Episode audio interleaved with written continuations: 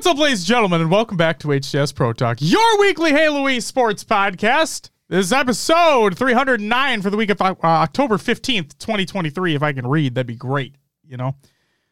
The title of this week's episode is FaZe hit final form. History has been made.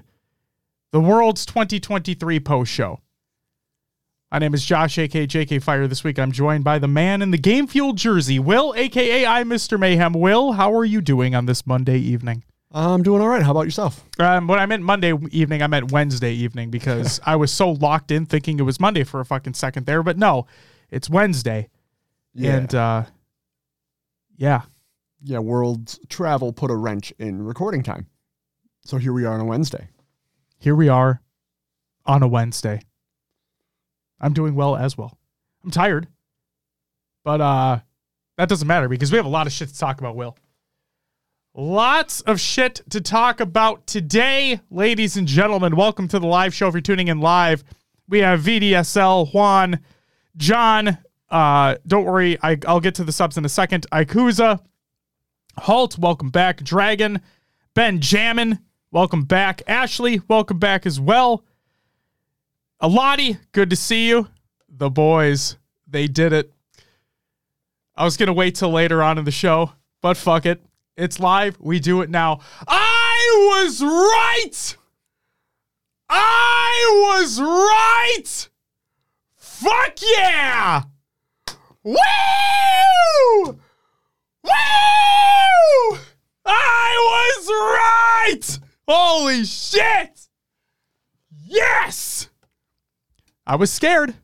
I was fucking scared. After winners round two, I was scared. But fuck yes. Oh my God. Oh, we're going to talk all about it. Don't worry. John with the 513 sub, Ashley with the 713 sub. You guys get a woo! Thank you so much for the subs. Lottie, it's great to see you. Can't wait to talk about it. It's going to be a fun time. Oh my God. An anonymous gifter with the gifted sub. Hey, anonymous gifter, you get a wow! Thank you so much. Thank you, thank you. Will, do you want to know what's coming up on this week's episode of the show? What do we got?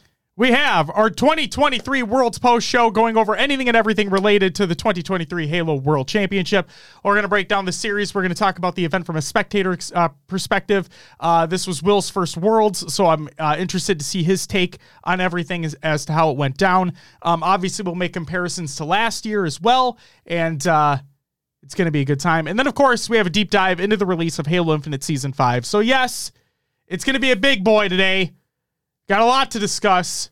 So, Will, I'm not going to uh, delay any longer fucking words. Let's get into some competitive news. Ranked update for season five. This is by 343. For nearly two years, we've watched the greatest Halo players on Earth wield their battle rifles to duke it out over a dozen global events for millions of dollars in the HCS, as well as each of you inside the various ranked playlists inside the game. This has been some of the most amazing Halo we've watched. Thank you. And now, nearly two years later, season five for Halo Infinite launches on October 17th. In other words, it's already fucking out now. And it will bring big changes to ranked. And we couldn't be more excited for you to play and compete. Introducing the Bandit Evo. When the uh, Bandit was introduced in season three, we knew it had the potential to capture the hearts of the competitive community. Sure enough, it did. And we heard loud and clear from you that competitive Halo needed a single shot fire starting gun, something that made you giddy when you got a perfect kill, something that made you jump out of your chair when you turned around and outgunned someone who had the drop on you, something that rewarded your individual skill more while also not taking into consideration how bad the desync is in the fucking game as it is. That something is the Bandit Evo. The Bandit that shipped with Season 3 was designed to be an on map pickup weapon in the assault rifle class and we felt it hit that role just right. However, if we wanted to adapt the Bandit to be the starting gun, it needed to be it needed a complete overhaul as it was going to fill the utility role. Competitive Halo requires a utility starting weapon. It is the cornerstone of the entire experience. You need to be able to fight off your spawn even when your opponent has all the power on the map. This meant it needed range, so we gave the new Bandit Evo a 1.6 times sight, so now you can knock that sniper out of scope. It also needed to be reliable in its firing mechanics, so we've drastically reduced the bloom and recoil. It also needed to fit in a similar time to kill to that of the BR so that players always have a chance to come back in a fight, and so we've decreased the rate of fire a bit. At the same time, it's important that weapons are balanced against the Bandit Evo, so of course, it has D-scope. And then, of course, it has a list of changes that I don't necessarily need to go over here because you should already fucking know about it. Okay? Okay. Additionally, the red reticle range has been increased for both the Bandit Evo and the Bandit, therefore making it a little bit better at range too. Like that. When you combine all these elements together, you get the new starting weapon for ranked playlists as well as the Halo Championship Series for year three. Now, some of you might be thinking, well, I liked the original Bandit. What does this mean for that gun? Don't worry, it's still there. It'll be with its normal tuning, it'll still be available in the game and across various social playlists it's featured in. Additionally, all your Bandit customization will work for the Bandit and Bandit Evo. You just need to customize it once, and the game will automatically apply the changes to both Bandits for you when you load into the with a Bandit Evo and pick up a normal Bandit. With a new starting weapon in rank, it's a great opportunity to jump back in and prove yourself in time for the year three of HCS kicking off in 2024. Let's talk about extraction, shall we?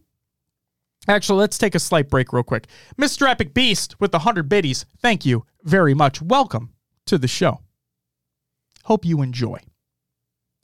CG, welcome back. Riz and Zarn, welcome back as well. Hope everyone's having a great night. Justin, welcome back to you. Extraction. Halo 4's mode Extraction returns to the franchise for the first time in Halo Infinite. Extraction is a tried and true battle tested game mode that went through the rigors of many tournaments from 2012 to 2014, and we're excited to bring it forward to Halo Infinite. How does it work? Well, in Extraction, teams must enter a zone AutoZone, and plant the extraction device. Once planted, the device will take 60 seconds to extract what the fuck is going on with the bits right now, and the planting team must defend it while their opponents need to convert the device to extract for themselves and reset the 60 second timer. Once a team successfully extracts the device, they will score one point, and the zone will then move to a new, predetermined location. The team that scores four points wins. Extraction will be played on the following maps in the Ranked Arena playlist when Season 5 launches Live Fire, Recharge, and Streets. Extraction will be a totally new dynamic to the Ranked and HCS rotation. We can't wait to see all the strategies start to form now that it's released. Let's talk about Forbidden. Introducing Forbidden, a brand new Halo Infinite 4v4 map built for ranked play. Forbidden is not a remake, but rather a totally new design that harkens back to classic Halo with not only its map layout, but also its artistic approach. Forbidden is a symmetrical map that will be featured in the Ranked Arena playlist with Capture the Flag, three captures to win. In terms of power weapons and power ups on the map, each team receives access to a sniper rifle, which is well suited for the map with its longer sight lines, but distinct cover and routes to traverse through the map. Forbidden will indeed be going into the HCS rotation for year three and will announce the final rotation in January before the competitions kick off. There will be some map and mode combinations rotated out in order to make room for extraction and forbidden. Forbidden will be making its way into the ranked playlist in the coming weeks after Season 5. We're still fine tuning weapon layout, equipment, and spawning, and want to ensure it's a great experience that the competitive audience enjoys instead of releasing it in ranked before it's ready.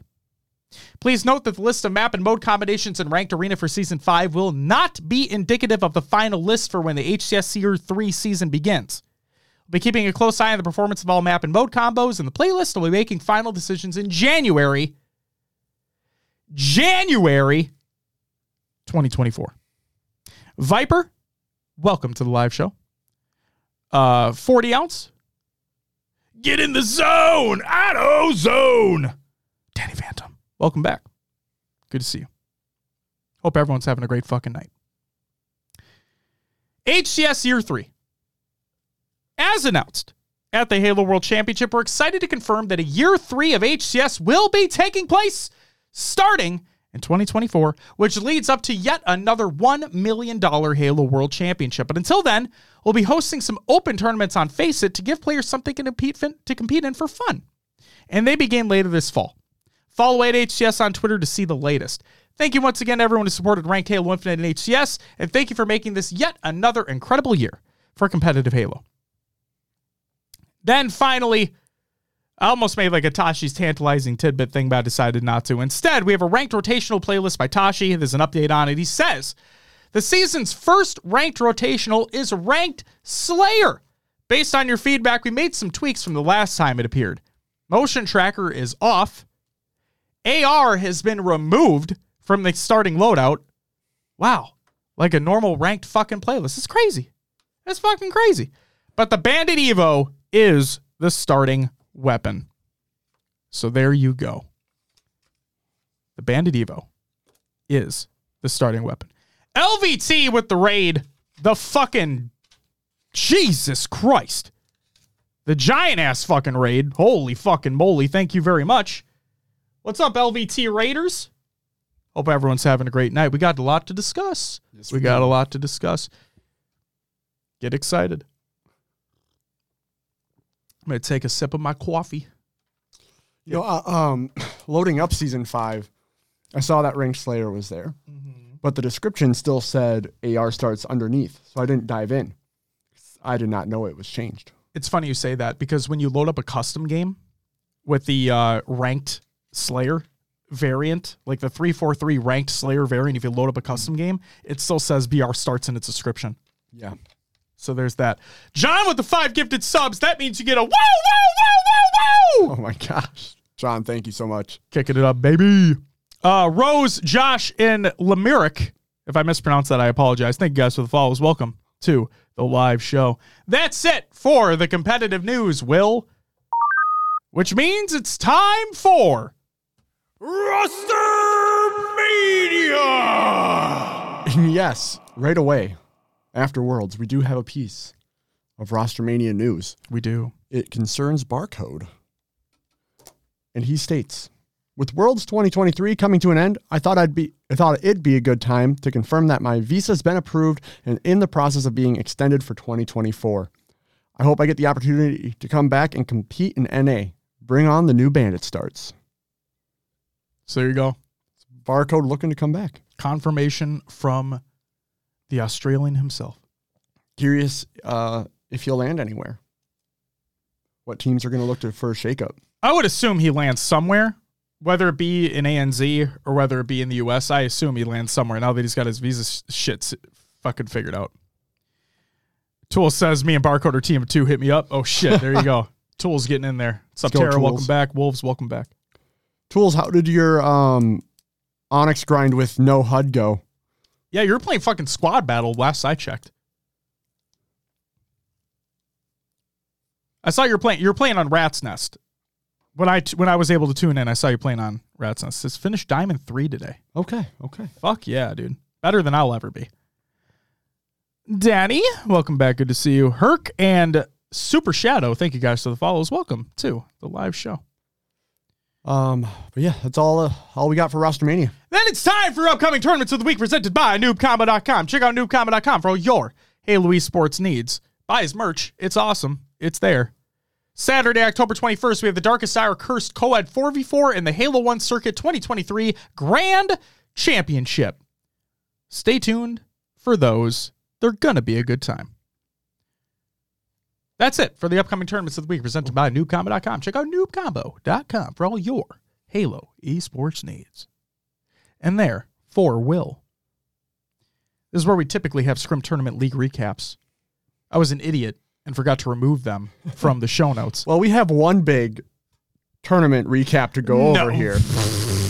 what? No. Was there a tournament that happened over the weekend? I, I think so. I don't know, man. Fuck. I should have paid more attention. Yeah, was history made over the weekend? I don't think. I don't know, man. Wait, wait, wait, wait, wait, wait. Was I right? Okay, you got first place right. All right. I did. I got first place, baby. Fuck yeah, I did. That's right. It's time for our topic, Will. Small claps there. Perfect. Thanks. I'll take the small claps. I don't fucking care. Um, all right. It's time for our topic 2023 Halo World Championship post show. We got a lot to break down here. As is tradition with the show, we're going to start with pool play. Then we'll go through our how our predictions fared. Then we'll go to bracket play and we'll go through how our predictions fared. And then we'll talk about overall experience with the event, um, our overall thoughts of the event and uh, we'll keep repeating how I was right about uh, first place. Except that's not going to happen. Tool says someone hooked these boys up with drops. Hey, fucking who cares? All right. Here we go.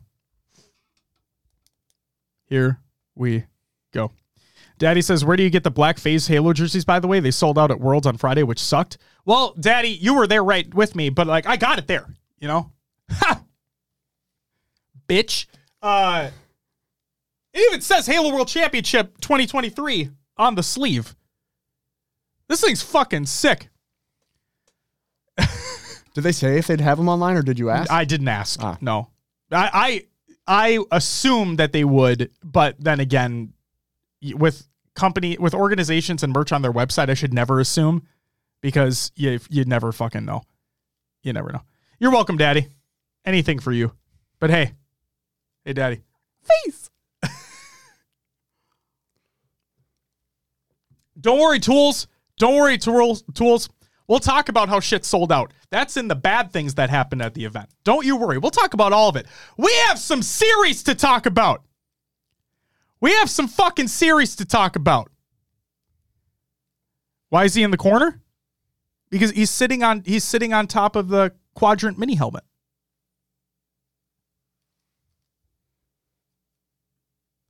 Love it. Costa, thank you for the follow. Welcome to the live show. All right, Will as as always, anytime you want to chime in about any series or anything, let me know. Let's go for it. Sick. Well, before we get into actual series breakdown, we have to talk about the drama before the tournament. Oh, yes. We have to talk about the drama before the tournament. Okay?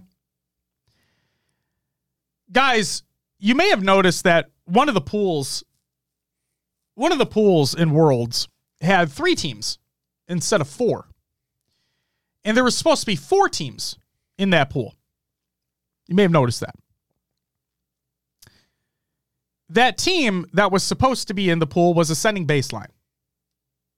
And we didn't see ascending baseline compete at Worlds. Now, we, we were wondering, well, what the fuck is going on?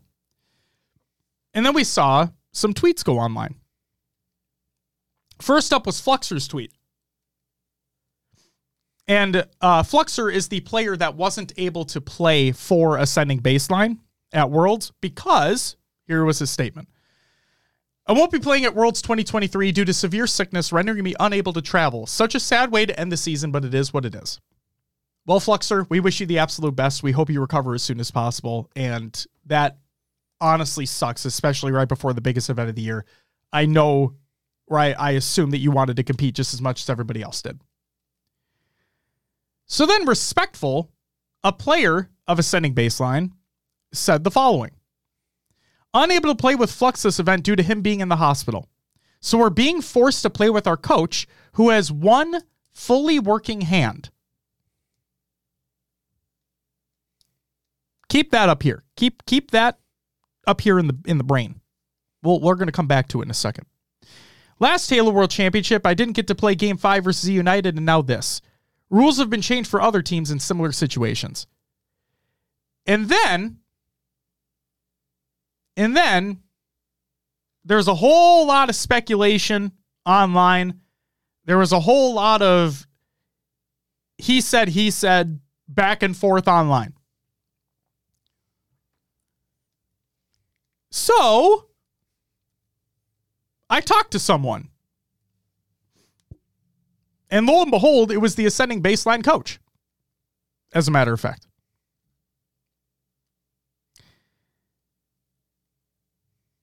And uh, here's what here's what he had to say. So yes, Fluxer was unable to compete due to being hospitalized. That's true. The HCS would allow ascending baseline to compete with their coach as their sub. That was the rule. The rule was if Ascending Baseline wanted to continue to, to compete, they could use their coach as the sub. Now, what about his hand? Respectful says his hand was broken. He couldn't fucking play with a broken hand. What are you going to do?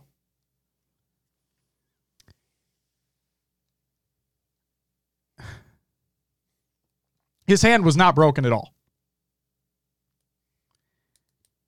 His hand was not broken. Literally talked directly to him, saw him, sat next to him. His hand was not broken. He showed me. His hand was not broken. Turns out the players didn't want to play with their coach, which gave them the other ultimatum of simply forfeiting their spot in the tournament.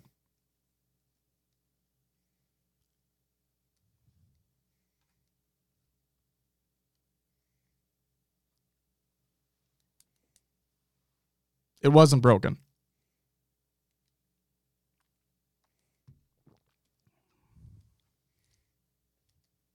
Don't believe everything you read online, ladies and gentlemen.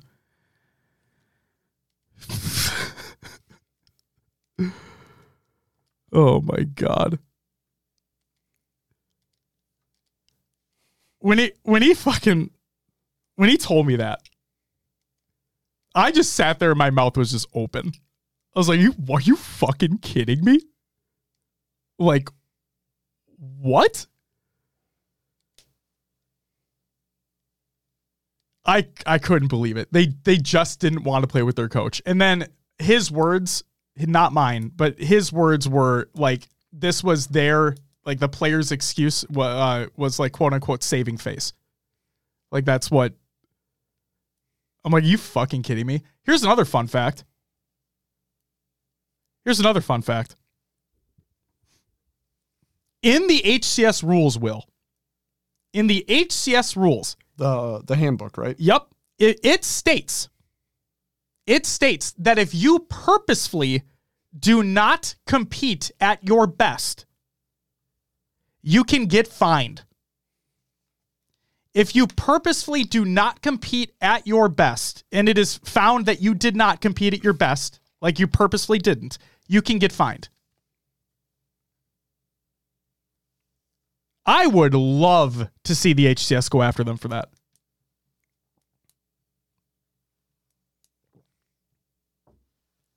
I can't fucking believe it. Uh, I'm going to be an asshole here. Okay. I'm going to be a straight up asshole. Okay. They were going to lose anyway.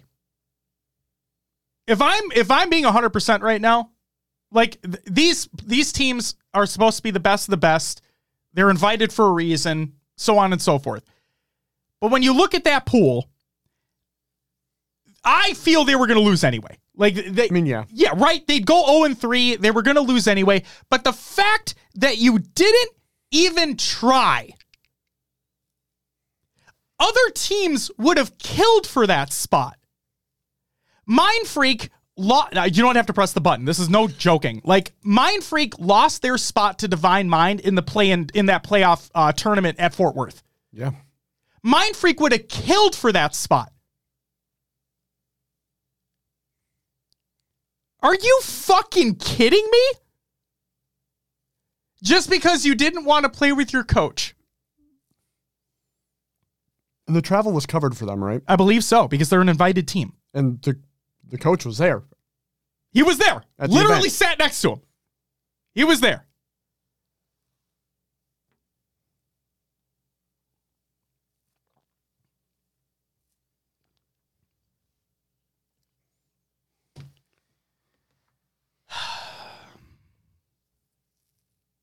Anyway, Fucking absolute shitters. Are they better than I'll ever be in terms of skill? Yeah. But like the fact that you don't even fucking try in the biggest the fuck is going on upstairs? sounds like running around. That sounds like shit's falling and shit. I don't know what the fuck's going on, man. Anyway, yeah. Sorry. You're on, you're on the biggest stage and you have a chance to compete in Mhm. front of everyone. Uh, biggest viewership HCS has had since launch. And you're just like, nah, we don't want to play with this guy. Yep. I don't. Yep. Couldn't fucking believe it. So there's that. So there you go. Ascending baseline didn't even compete. They forfeit. So that pool was actually split down to three teams. And the the results of that pool are fucking insane. But we'll get to that in a minute. Let's start this pool play series breakdown. Pool A. I want to talk about complexity going up against G1, Will. That's what I want to start with, okay? All right. There really wasn't much to discuss here other than the winner of this series would basically determine who would win second in the pool, Yep. leading to a, uh, predictions being incorrect as complexity proceed to correct course from past events and dominate this G1 roster within this series. Yeah, history showed here that G1 was kind of on the up and up and were competing very well and complexity kind of came out of nowhere and surprised me. They did surprise me as well. I thought that I thought that previous placings were going to dictate how this went out. Hence why we had G1 over complexity in the pool. Didn't really work out that way. But shout outs to complexity for beating G1 here. Good on them. A win's a win, and a fairly convincing one at that. Because the games that uh, complexity did win: King of the Hill Live Fire four to two, CTF Aquarius three to one, Stronghold Solitude two fifty to forty four. So, good shit. Um, that's all I have for Pool A. Will, do you have anything else for Pool A? Uh, nope. Okay, I'm going to go to Pool B. Probably the one that I have the utmost respect. Uh, Viper, they're in the show notes. Go check them out there. I don't have like a full screen of them. You can go, they're in the show notes. You can follow along. It's all there, I promise you. Exclamation point show notes in chat. So, probably the biggest matchup that surprised the fuck out of me and I want to give a massive shout out to had them over to who had them over Cloud9 in this pool because they, people had this prediction correct. I didn't see this happening. Luminosity beat Cloud9 3 to 2. Luminosity showed the fuck up for this series, and the Slayer performances alone proved it. Game 2 was Slayer on Streets 50 to 37, and game 5 was Slayer on Livefire 50 to 35. With this win, Cloud9 would take fourth in their pool and be eliminated from the tournament with a top 16 finish. I believe this is the first time a Mexican team has made it out of pools from not being eliminated. Like in an elimination style pool where the fourth place team gets eliminated, I think this is the first time a Mexican team didn't. I think. Correct me if I'm wrong, chat, but I think. I think that sounds right to me. So I don't have the greatest memory for all these old tournament placings, though. Mm-hmm. Good shit tools. And then we had Space Station Gaming going up against Sentinels. Game one was Strongholds on Livefire. A couple great triple caps by way of both teams during the early game, but the play that stands out the most was an overshield play by Boo Boo Dubu, where instead of staying in A uncontested for the capture, while his teammates were elsewhere on the map, he decides to push out to B, put pressure on the map utilizing the, the overshield, and proceeds to capture the B stronghold while his teammates finish the capture on A.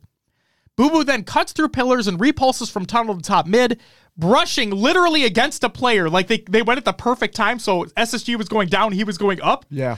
Um, and then to help prevent the SSG capture of A.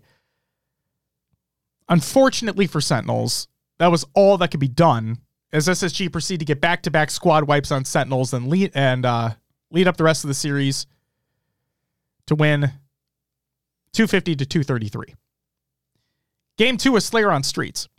It was a nail biter throughout the entire game, but it was SSG coming out on top 50 to 49 as Spartan was unable to get a pick while sitting near Rockets. He was basically he was bottom mid.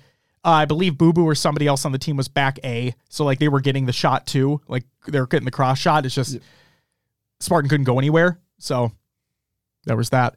And then game three is oddball and recharge, up seventy-seven to fifty.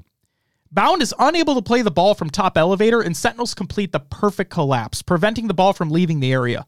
Sentinels are able to run with the newfound momentum and win the first round 181. Speaking of elevator holds, SSG are able to complete one of their own and take one second lead to allow the final seconds of the game clock to tick down for an 84 83 round win. Round three was 99 to 35. SSG need one second to win the round, the game, and the series. Falcated has other plans, though, dropping 52 kills over the course of the game to try and will his team to a game win. Unfortunately for him and the Sentinel squad, the setup is broken, and Eco is able to get the remaining second needed to win the round 100 to 96, the game 2 to 1, and the series 3 to nothing. A very, very close series, regardless of being in pool play. Yeah. I mean, those games, one round of slays changes the outcome. One kill in the Slayer, you know. Um, very close series. I was very happy with how well Sentinels played. It was just pool, so I had I had hopes for them going into the bracket, but uh, wish the map count would have showed a little bit more how close the series was. Absolutely. Because, yes, if you just look at the map count, you see a 3 0, you're like, oh, they got blown out. No, no, no, no, no. Go look at actually how that game was played, like how those games were played. They were awesome. Very, very close. And yes, Viper, it was a wild game by him. He was popping off, especially in that third round. He was popping off. And Dragon, if you hear anything else, let us know, please. Uh, Jack James and the Certified Richard, thank you guys for the follows. Welcome to the live show. Then, um, I believe that was it for me for Pool B. Will. Yeah, you're hitting on all the series I I had listed out myself, and so you're you're good the rest of the way here. Perfect. Pool C. Native White went up against Shopify Rebellion. All right, let's talk about the Game Five situation here. Game Five was Slayer on Streets, and Shopify are up nine to four when Collect's game crashes. Time for a reset. For the reset, Shopify need 45, while Native White need the 50 kills to win the game. Okay? But what if I told you we never got to 45 or 50 kills?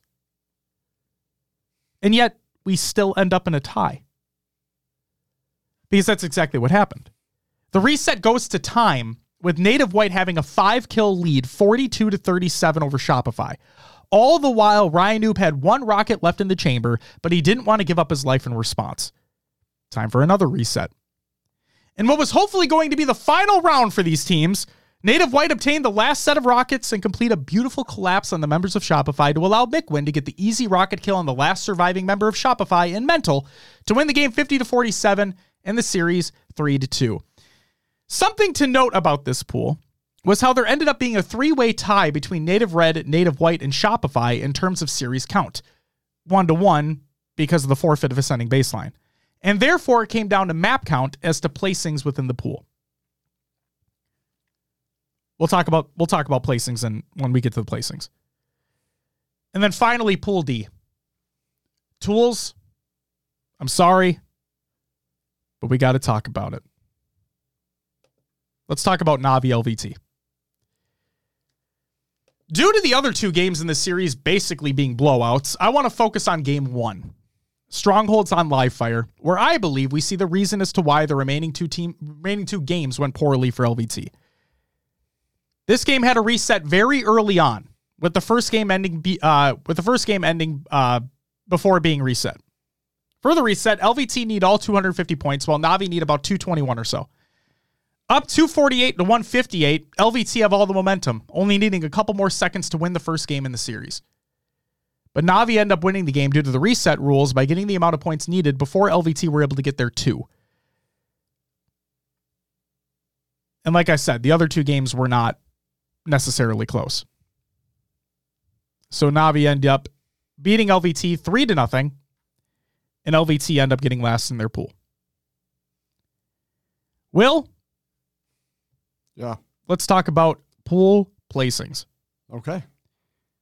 Want me to run through them? By- By all means, feel free. In Pool A, Optic Gaming came out on top 3 0, followed by Complexity in second 2 1, G1 in third, going 1 and 2, and Divine Mind being eliminated, going 0 and 3. Yep.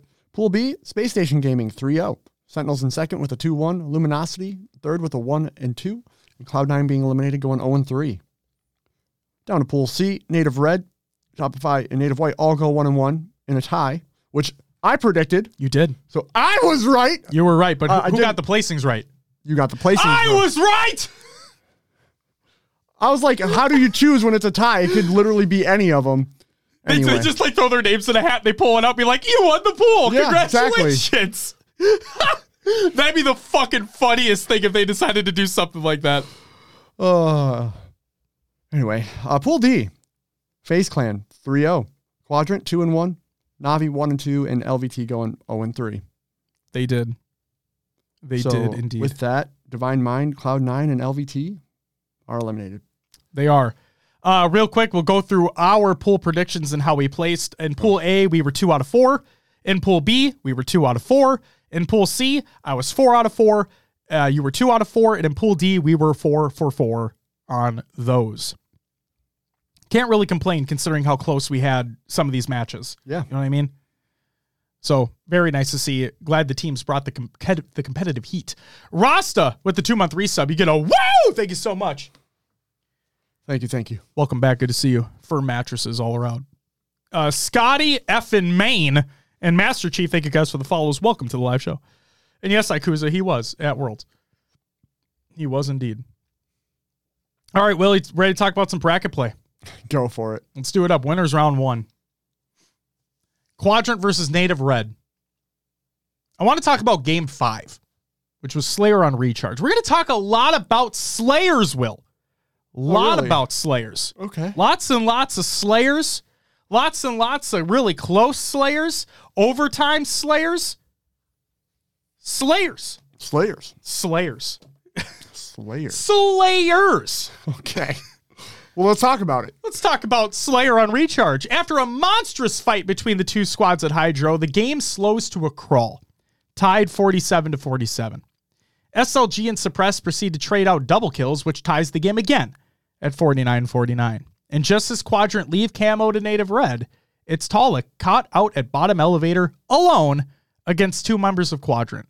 Talik falls, Quadrant win the game 50 to 49, and the series 3 to 2 fucking bunkers.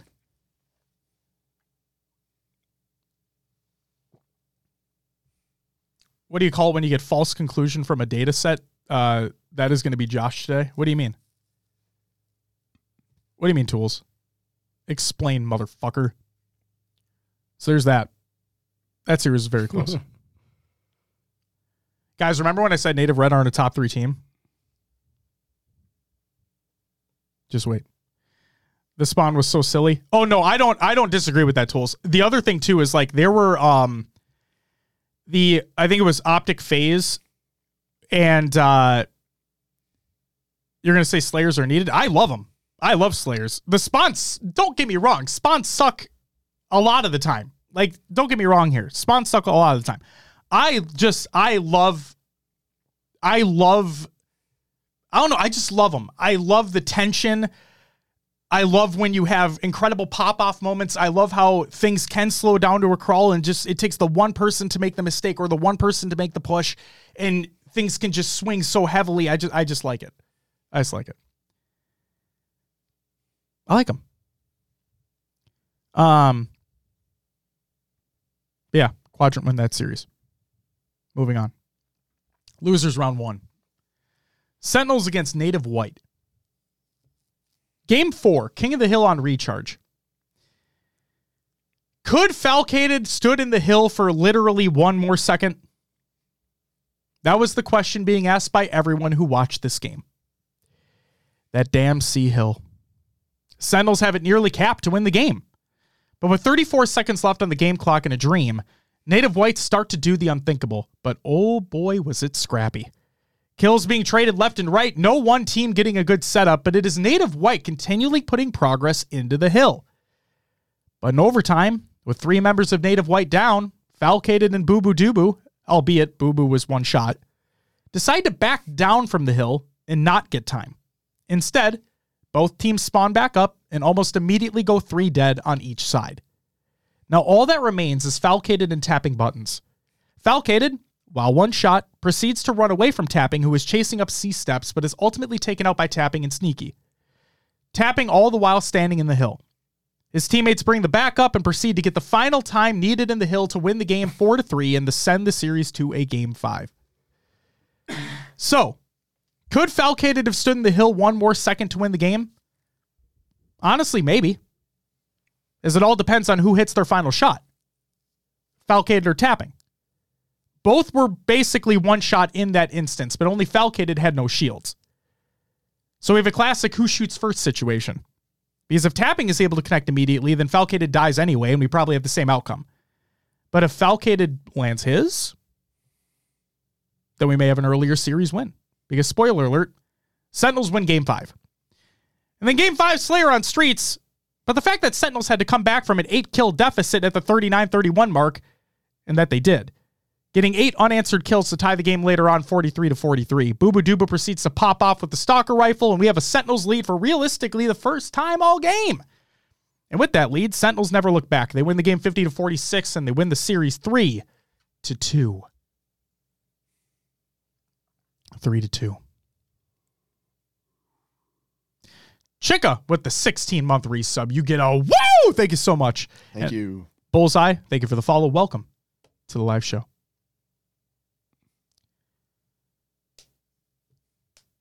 Uh, Daddy, Tools referenced it. Tools did reference it. And yes, the spawn was fucky. The spawn was absolutely fucky. Never gonna, never gonna not say that. And then the other losers round one matchup I want to talk about was Navi going up against Complexity. Will I don't have much to say about this series, to be Okay. honest. But Navi won. They won three to two, and for the first time ever, they placed top eight at an international LAN. Their best placing ever in Halo Infinite Esports. Was there a Halo 5 team that got top six with Jimbo? Yes. Yes, there was.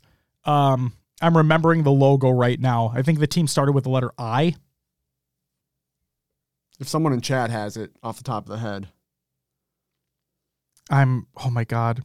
Why am I forgetting it? But yeah, I believe it was Jimbo's team. And it was at a DreamHack event. Was it Infuse? That sounds, Infuse. yeah, that sounds right. Yes. Yeah. Thank you, VD. Thank you. Thank you. Appreciate it. But yes. Yeah, and Halo Infinite Esports, first time. So congratulations to them. And Complexity are eliminated from the tournament. Will, winners round two, we have to talk about it. Optic FaZe. Guys, if you would have seen me at the event during this series, I was a mess internally. I my heart was racing like crazy. I let's let's set the context. This was the matchup I was waiting for this tournament. Based off how pools played out, this was the matchup I was expecting to have happen in bracket play. Okay, for winners round 2. Optic have statistically had the upper hand against FaZe all year but I was putting my heart on the line for this one because I had thought that if FaZe won this match and then won against SSG, again, statistically proven to do so, that they would then win the tournament by making making it to the grand finals from winners. Well, it may not have ended the way I wanted in this series, but we'll get to the grand finals in due time. Game one was Strongholds on Solitude. Attention, players! We need to clean up on Isle Solitude, please. All of Optic are, cons- are constantly on spawn rotation and simply cannot make a play to stop the bleeding. FaZe obliterate Optic and win 250 to 17 in less than five minutes. But spoiler alert, this series is far from over. Optic just won Fort Worth. They're not going to go down easily like that. And I swear to God, I swear to God, I was sitting next to Justin. And I looked at him and I'm like, this ain't over yet. This this ain't over yet. That was a great win. Don't get me wrong. That was a statement win. That was awesome. But it, there's there's no way Optic are getting swept right here. No way. Game two was Slayer on live fire. This one comes down to time. We need to watch that final optic push one more time. Will, we got a clip. Let's watch what happens. Shall we? Determine if FaZe goes for an immediate push Is it going through? Yeah. Okay. and tries to collapse, or if we see Optic Gaming start to get that opening, FaZe we'll have to defend here. Renegade with this AR. Top mid. Optic needs to make the play. Trippy's going to slide, but he's going to find himself. Renegade a little bit too close for comfort, manages to stay alive. Renegade doesn't want to overextend, but now he sees the opportunity to push. Formal gets the trade, but here comes Lucid. Lucid gets one, APG gets one, tie game again. Look at the game clock, 44 Trippy. here. Trippy gets a kill for 44, 15 seconds left on the clock. What a push from Optic Gaming. But who gets the final kill? It's Big Game Trip once again, living up to his name. FaZe have to push. There's a grenade in the feet of Lucid. He sends it back with that repulse. And Optic Gaming. Clutch up in the final moments with one of the best pushes. 50 seconds. Okay, go ahead. Keep an eye on the opening damage here. It'll determine if So that happened. Optic win 45 to 44.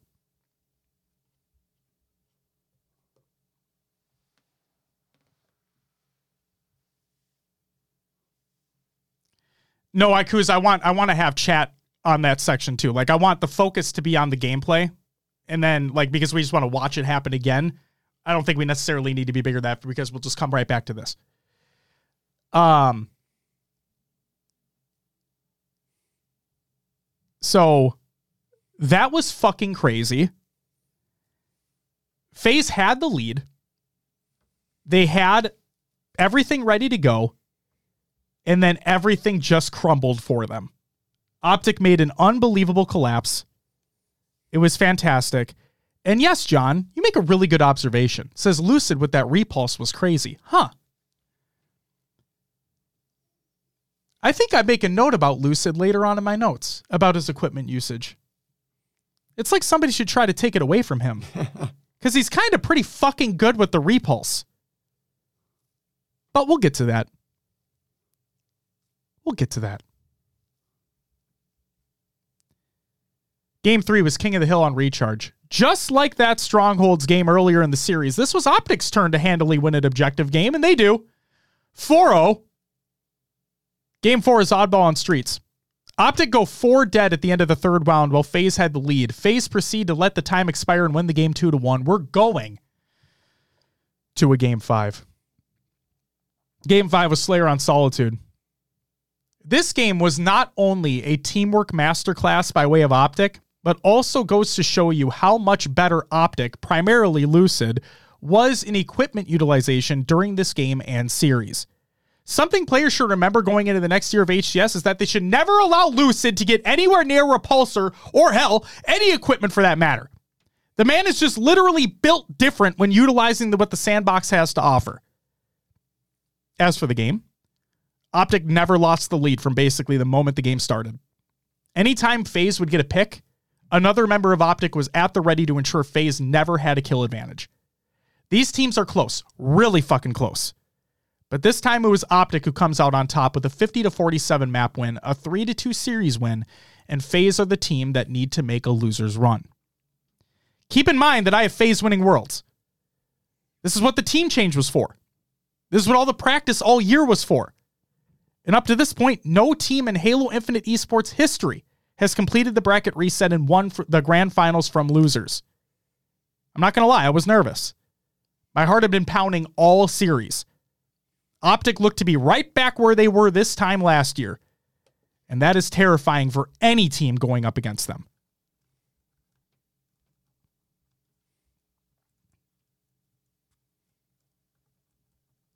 Next series. Actually, Tara for the uh, three month resub. You get a woo! Thank you so much. And Prism, thank you for the follow. Welcome to the live show. Hope everyone's having a great night. He wanted a whisper woo. Oh, Tara wanted a whisper woo? Yeah. Woo. There you go. There you go. You get two woos. Enjoy. Enjoy your two woos. Next series, Will. Losers round three. Sentinels against Quadrant. The matchup of the two teams that I believe are fighting for the top four spot in any tournament moving forward, including this one. Yeah. And for Worlds, Quadrant just looked flat this series, while Sentinels are full steam ahead. Quadrant showed signs of life in the Game 3 oddball on recharge, but nothing really came to fruition, as Sentinels fairly handily take the second round to win the Game 2 to 1 and the Series 3 to 0. Will, something we always say on the show is any given Sunday or any given series. Sometimes you have an off day or an off tournament as a team. Shit happens. And this time it looked like Quadrant just had the bad tournament. Sentinels showed up and showed out, and they continue their losers bracket run.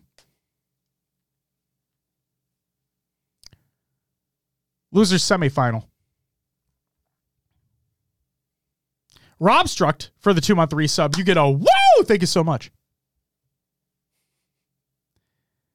Uh, Chef, if you're if you are literally generally coming in here and thinking that Optic need to make a team change, stop. I'm gonna ream those people later. Trust me. no.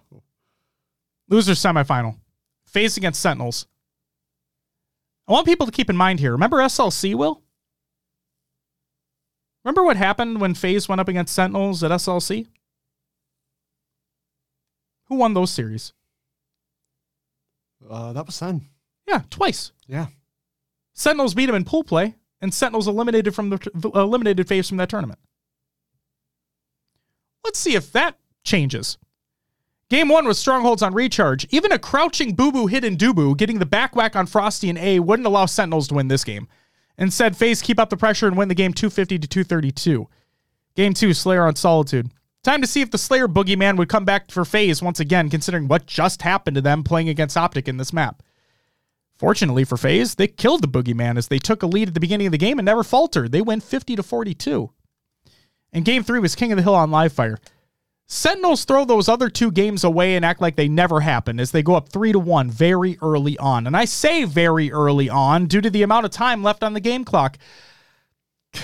But surely Sentinels don't let this lead go. Surely Sentinels don't allow FaZe to get three captures in a row to not only win the game, but sweep the series, right? Well, it nearly didn't happen. But FaZe have bigger aspirations this event than to go home in the top four placing. FaZe complete the comeback within the game to win four to three and the series three to nothing. Sentinels take fourth.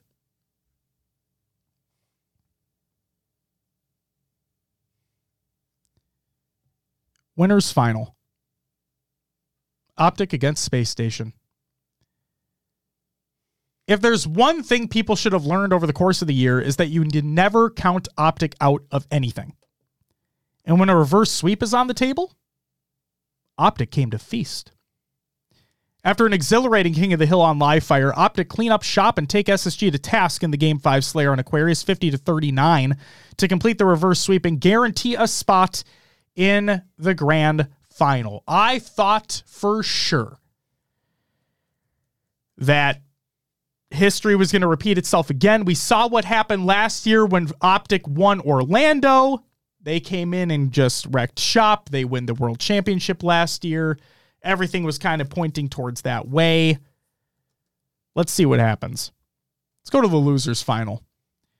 FaZe against Space Station. Ladies and gentlemen, they've shown hints throughout the weekend but this was the series I was finally shown the FaZe that I've been expecting all year long after making the roster change for Renegade. Would they have wanted to make the grand finals through winners? Of course, every team wants that. But this is where they are, and they have a job to do. And so do we, Will. We need to talk about that Game 2 Slayer on Aquarius. And really, we need to talk about that final play some sort of flank and opening. They're just trying to find any information they can. Yeah, the problem is that no information is being given. Neither side, really. They've just been playing this one as slow as they possibly can. And both teams just have these traps set up as well. Oh, hey, Dave, looks like I was right. It's not, you still got hey, Dave. 15 seconds on this hey, one. Hey, hey, Dave. All right, looks, looks like, like right. we will be going to the OT and deciding on these last couple kills. Wait a minute, wait a minute, wait a minute, wait a minute. Here oh comes no, a massive push. Frosty's in the they corner. know the push is coming. They get Frosty. Oh! Can Snake might get the answering kill. One second left. He gets that! Oh my god, he got the kill! 49-49, it's a one-kill game. World 2's up on top on P side. Two players gonna be tucked away inside of the fridge. They're gonna be so weak. Oh my word! 50 to 49, FaZe pull off the win. What just happened, David? Clutch ice there from FaZe.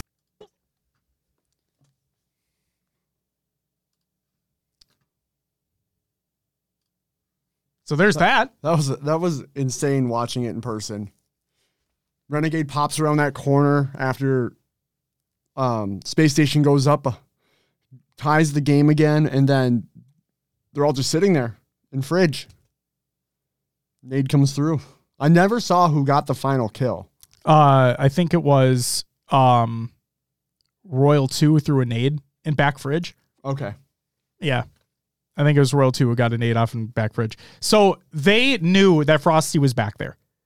They knew that he was alone. And it's it, it because we don't have not the the the comms from that moment specifically. Maybe we'll get them later. But clearly there was a call out to be like, let's push so we get this kill, we get the one kill lead as time expires so they don't have a chance to come back. Right? Yep. So they push out with 10 seconds left. They get the call, they make their push out, they kill Frosty and Fridge, but there is just enough time barely on the clock as it hits zero where Renegade swoops out towards front of the base, gets the kill from back Fridge, ties the game. We go into overtime. The rest of the players are sitting back Fridge, right? Yeah. If you have nades, Bob's your uncle. Yeah, you have uh well what must have been Royal 2 on P2 and you know Renegade got the pick from the what, what were they yellow side so yellow table yellow P jump wherever he was Mm-hmm. and the crazy thing to me was Renegade it looked like his shields were broken Yep. as well and he got away without them getting the, the the trade which is huge from him to be able to get in get out and then yeah all was that go massive. down at the very last second the very last second. And and Daddy makes a great point. He fucking swooped. He phased in there like like it was nothing. He where if, whether he was top mid or bottom whatever, he makes it over towards front of their base in order to get the kill at the very last millisecond possible to tie the game to send it into OT.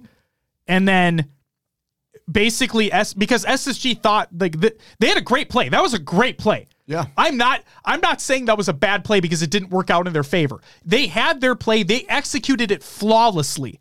And Well, if they pushed a second and a half later, literally, that's that's all it came down to. It literally came to a second a millisecond later. Yeah. That's all it was. Like they that play was so great. It just the timing was just off ever so fucking slightly. And like that's how awesome and how close these teams are, right? These top 3 teams are so fucking close that it's moments like that that separate.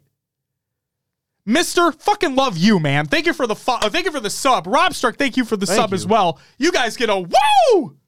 let's go.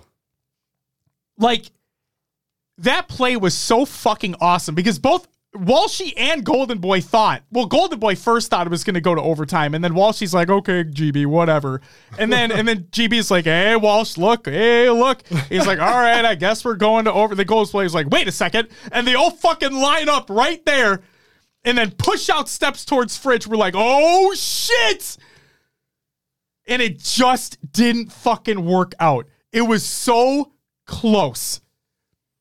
I loved the play. I loved the play call because I also kind of thought it was going to go to OT. Both teams kind of sat where they were, nothing really going on, trying to gauge where people are, trying to find angles, see where people are, but they knew Frosty was there. They knew it.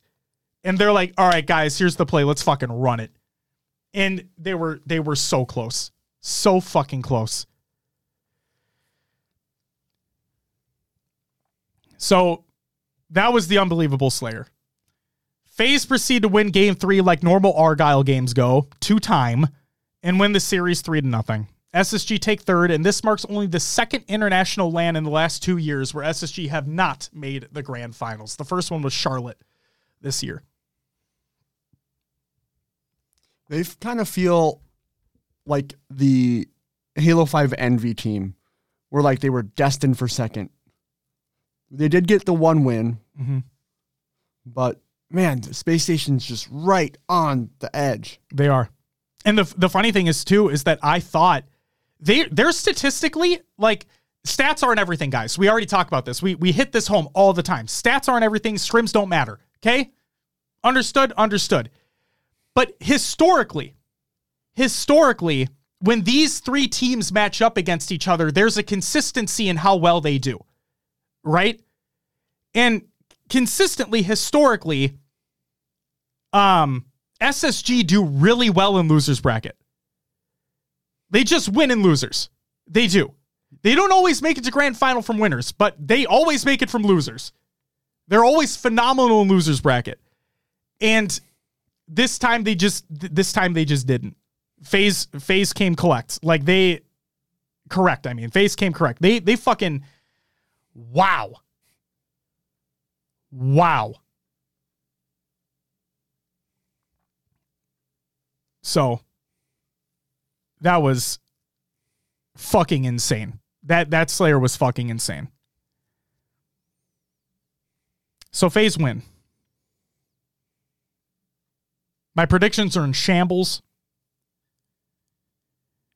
But Will, do you remember? Do you remember?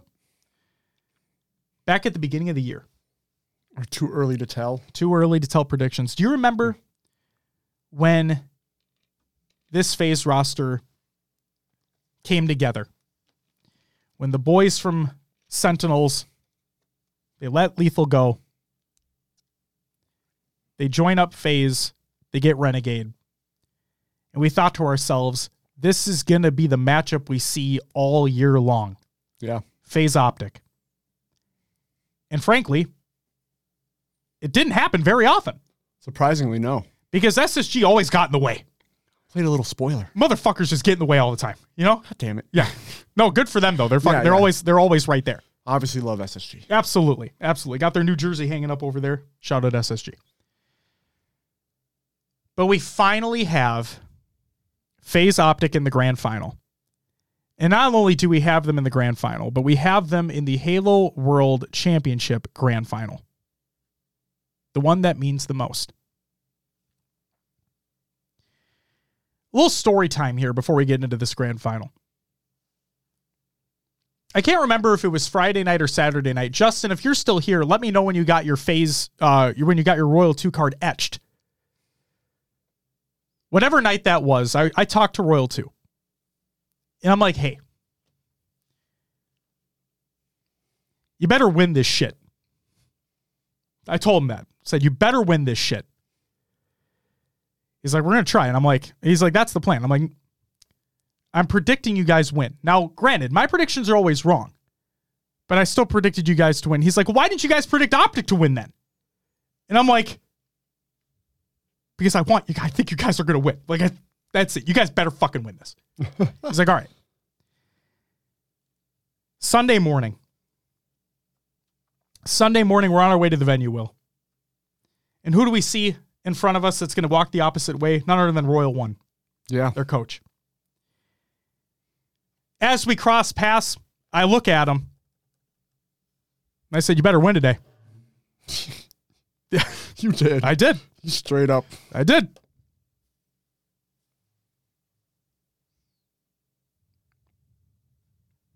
Guys, let's talk about what happened. Hurts. Now, Will, hold on now. Hurts. Hold on now. Will predicted that Optic were going to win. Yep. And and for all intents and purposes, it sounded like they were going to based off of how things have been going on, right? I wanted FaZe to win. Those were our predictions. He had Optic, I had FaZe. Would I have been sad if Optic had won? Sure. But at the same time, I can I will say this at the end of the show, uh, at the end of the topic, but I'm going to say it right now too. Every single event has gotten better in terms of Halo that's being played. Yeah. Every single event this year has gotten better every time. This event is no exception. This event had the craziest series, the craziest games, the craziest moments we've had over the course of the last two years. Hell, I would go on record and say that I think it's the best event we've ever had. Simply in terms of a gameplay perspective. yeah. So when I say I'm happy that FaZe won, obviously I'm happy FaZe won, but like Optic were fucking amazing throughout the year, throughout the tournament. Let's get to this series. Game one was oddball on recharge. Two very close rounds where both end in a perfectly timed push by either team, leading to a 1 1 tie heading into the final round. Now, something to note here is that it wasn't even uh, really until the third round of this game where FaZe actually played the ball as intended. For both the previous rounds, I don't believe FaZe had a proper play ball moment. This could be due to multiple reasons. Optic never giving them the chance to get the ball out of the location that they were in, FaZe not having the timing down to do so before the Optic push, etc., whatever. Regardless, I think it was an observation worthy of pointing out. Okay? A major fight happens at the back of Hydro, which allows FaZe one last attempt at winning the game, knocking op- uh, knowing Optic only need three seconds to win the round and the game. Renegade, last alive on FaZe, grapples the ball to himself from bat ledge, while Royal 2 spawns toward Long Haul and Formal spawns in A. FaZe need this setup to work out in gold, and they only need 28 seconds to steal the game win. But Snakebite gets a very unfortunate spawn towards the pit, which makes him an easy kill. Royal 2 then immediately trades out with APG. Renegade gets taken out by the pushing Optic members, and now Frosty is last alive, trying to desperate the ball out of Long Haul. Frosty is not able to get as far as he's t- uh, not not able to get very far as he's taken out by Lucid, and Optic finished the game two to one.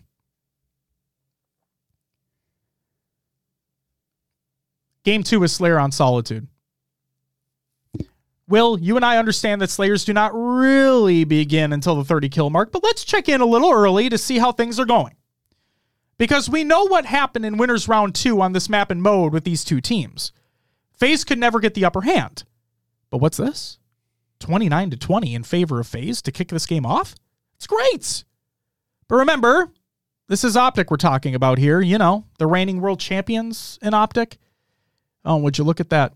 Optic bring the game right back and tie it 34 to 34.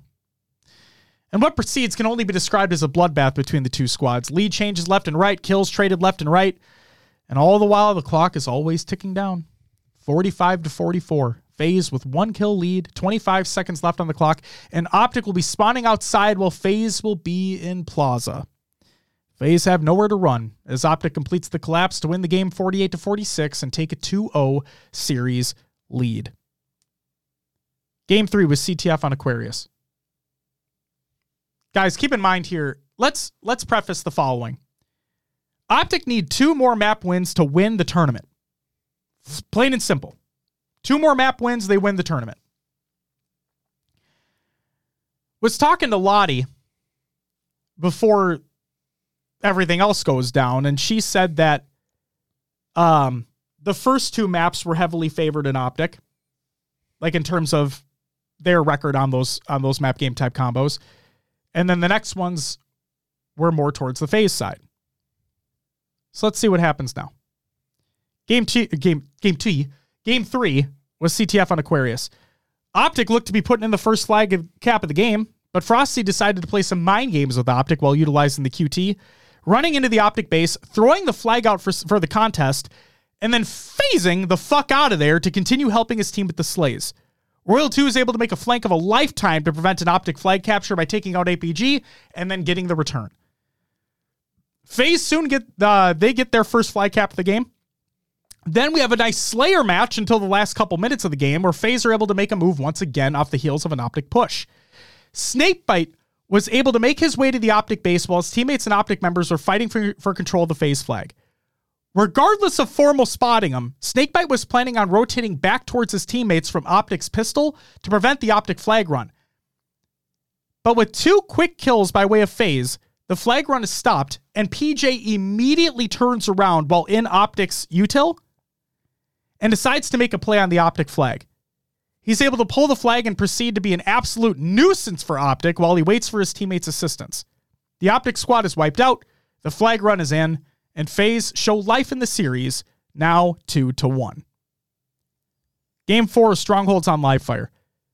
FaZe do not let up their momentum from the last game. They win a convincing 250 to 147 and tie the series 2 to 2. Game 5 was Slayer on recharge. FaZe was up 46 to 37 with 42 seconds left on the game clock, and it looked like Snakebite's game had crashed. As we learn, we didn't know this in the venue because we didn't hear Onset say it at the desk, but Optic proceed to forfeit the game as stated by Onset during the main broadcast. They let FaZe take the win. Clutch then tweeted out the following Optic agreeing to move on from Recharge Slayer after the crash is polarizing. In one of the most stressful moments of their careers, they were offered a free ticket at a second chance, but they didn't take it. I didn't know I could respect those dudes more than I already do. Tippable. So, personally, my thought when this happened, I genuinely thought that they, like, the refs looked at the game and was like, there just isn't enough time. So, we just we, they, we just gave the win to FaZe because there just wasn't enough time in the game clock. They weren't able to get the kills necessary, whatever. Yeah. But Optic, great sportsmanlike conduct. They could have taken the replay if they wanted to. Not a big deal if they didn't. But they decided not to take the replay. They give the map win to FaZe. There's that. Space Station with a three month resub. You get a whoa. You better fucking release that hoodie. Release the hoodie. Which one? The orange one? The one that mimics their jersey. The players were wearing it. Oh, yes. Release the hoodie. Hashtag release the hoodie. Start it now. Space Station, we love you. You guys were amazing. Thank you all for all the memories during the weekend. Thank you guys for the uh, after party at GameWorks. You guys are fucking incredible. You do great work. You have a great roster. You make fire ass merch. Release the hoodie. Release the hoodie. I hope you like the stickers as much as we liked your guys' stickers. So, will we be seeing a bracket reset in the grand finals? Game six, King of the Hill on Solitude. FaZe go up two captures to zero and play Slayer for the rest of the game to prevent Optic from capturing a hill within the remaining game time. It's bracket reset time, ladies and gentlemen, FaZe are looking like a championship winning team. Grand Finals bracket reset. Game one Strongholds on Solitude. Hey, remember game one of Winners Round two? Oh, yeah. when FaZe absolutely obliterated Optic and Strongholds on Solitude? Well, the literal exact same thing happened to kick off this grand finals bracket reset, with Optic scoring 22 points to kick the game off, and then FaZe proceed to score 250 unanswered points to win the game. Game two was Slayer on Aquarius. Oh boy, the observer bug where we thought the game had crashed. Oh, yeah. But nope. Instead, FaZe take the lead 38 to 32 once we get observer access back to the game. But as you should understand by now, with teams this close in skill, no lead is strong enough to last the rest of the game. Case in point when Optic rally back and take a one kill lead to kick off the end of the game, 43 to 42. And then, well, then, Will, things get fucking insane. 50 seconds left. 43 to 42 here. Optic only up by one. The Let's Go Optic chance starts in the room as well. The next push will determine the game. Optic fans start to believe once more. Maybe Optic themselves on that main stage start to believe once more. We've still got time left. Lucid gets one though. Traded out immediately. It's a one kill game. They're going to flood there. It's a perfect flood into the fridge to make sure that kill is traded out here. 44 43. Lucid in the 1v1. Oh, it got windy in there. The pressure may be felt by windmill. Lucid as Renegade comes out with a kill. 15 seconds remaining. Oh, and Renegade cuts down Formal. One kill the advantage here for FaZe. Gets a free kill. He knows he needs to clear out the base here. They're up by one. Seven seconds left on the clock. Here's the push. Royal 2 gets one. Three seconds left. Formal ties the game up once more. It's absolute carnage in the base. Optic make the push. Optic make the push. APG's controller was down. We're into overtime. If It's we went into overtime, it was tied up as the game finished. 48 to 47. It was tied 47 47 there. Now into OT. Have you ever seen anything like this? And it's just how it goes with these two teams. 238, but you won't need that much time on the clock here. Optic Gaming needs two, FaZe needs three.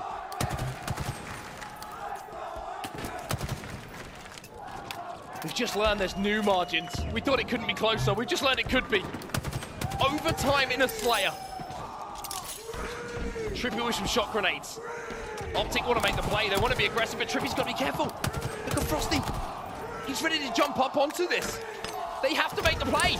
Half shields is Trippy. No shields is Trippy. But can he survive here? Here goes Formal. I don't need it. Anyway, FaZe have to retreat. And even though FaZe are down by one, they cannot afford to give away a few kills. Snakebite, he'll go down. It's one more for Optic to tie up the second series we find ourselves in. 49 49. Oh my god, Royal 2 gets the kill. It's one kill. It's one kill. Lucid kind of trapped on the bottom of pink here. FaZe do not know where he is though. It's a complete standoff. This might be the closest Slayer game you'll ever see. Lucid 16 and 12. Guess what? Optics right back Someone in it. going and Lucid, in. unsurprisingly, is your standout Slayer player. We've seen it time and time again. FaZe unable to keep him down, and now he's positive four game in his hands here. 60 seconds or so left. So a few long-range grenades coming in as well from Formal. Checking those corners. Who's the bravest player on this main stage? Getting a bit of info here. Here comes a little bit of push from FaZe. I've never seen anything like this. OT has been extended all the way. APG's Here comes the info. push. APG's got the info. Who's going to win this fight? Stay Boys!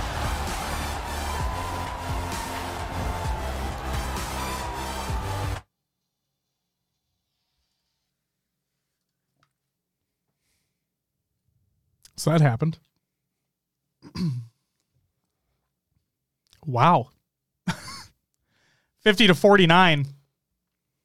An unbelievable, again, overtime slayer where literally, as the clock was 0 0, Got tied. got tied again. Again. Trippy, liter I mean, not Trippy, APG literally thought the game was over. Set his controller down. He had his controller down for a very split second. Like he wasn't just fucking sitting there thinking he won. That was crazy. Danny Phantom. And Smiley, thank you guys for the resubs. Seven months, as a matter of fact, for both of you. Get a woo! And Scotty, thank you for the follow. Welcome to the live show.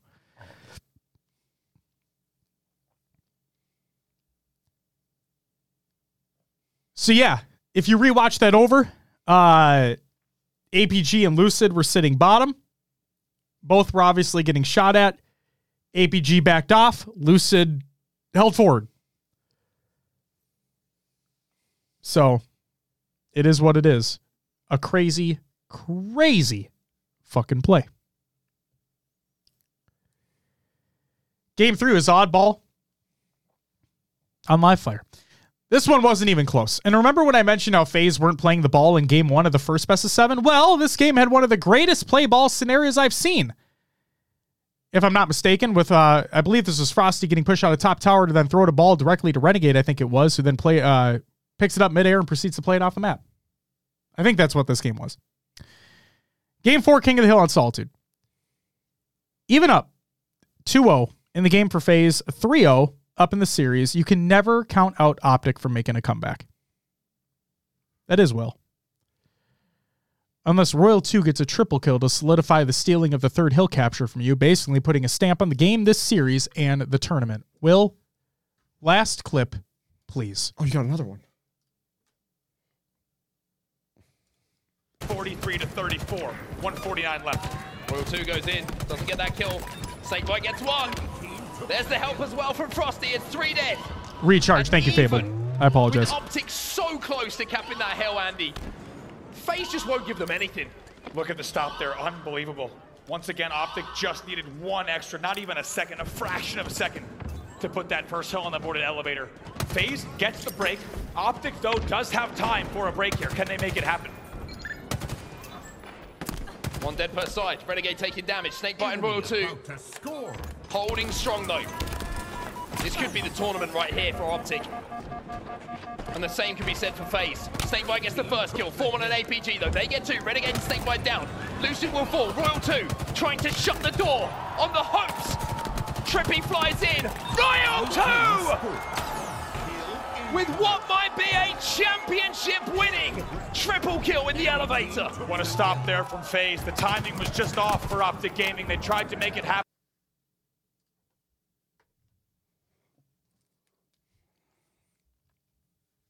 Turns out that basically was the tournament. FaZe prevent Optic from coming anywhere near getting back into the game to win the 3 1, the series in a 4 0 sweep, and becoming your 2023 Halo World Champions. Eight maps in a row. A 4 0 sweep in the bracket reset. The first time in Halo Infinite esports history where the team from losers bracket completes the bracket reset and wins the tournament. Leading up to this, FaZe also 3 0'd all their matchups in the losers bracket on their way to the grand finals. That's a 3 0 against Native Red, 3 0 against Sentinels, and 3 0 against Space Station.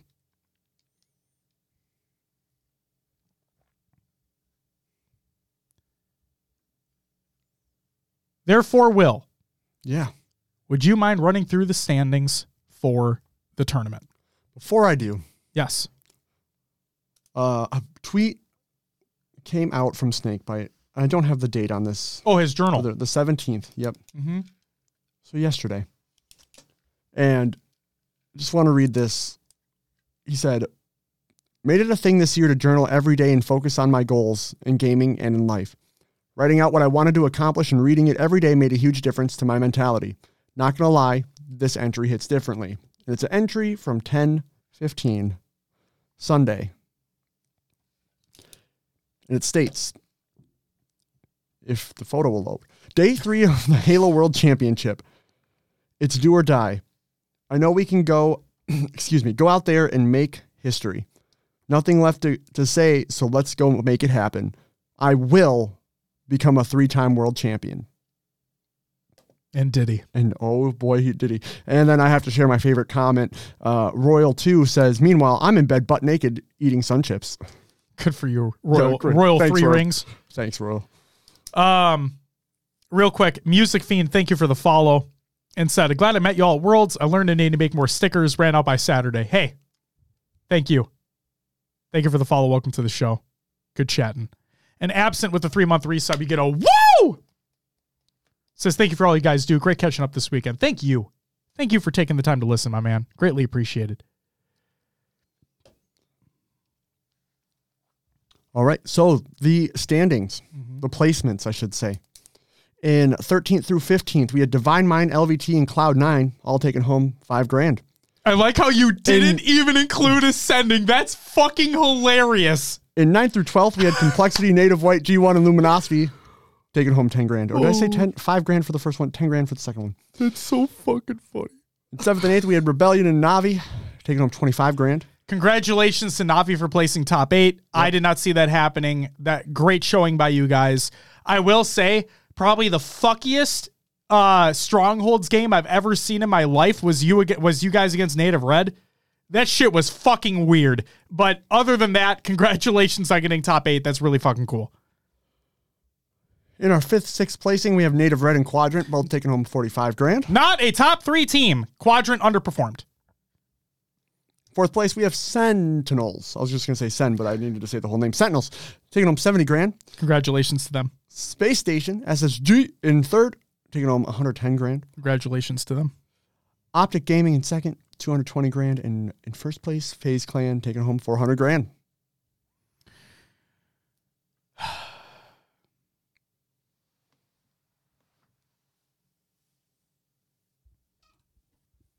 I'm going to say this one more time just because I want to. I was right. It didn't happen the way I wanted it to, but it happened regardless. I was right. Fuck yeah, man. Holy shit.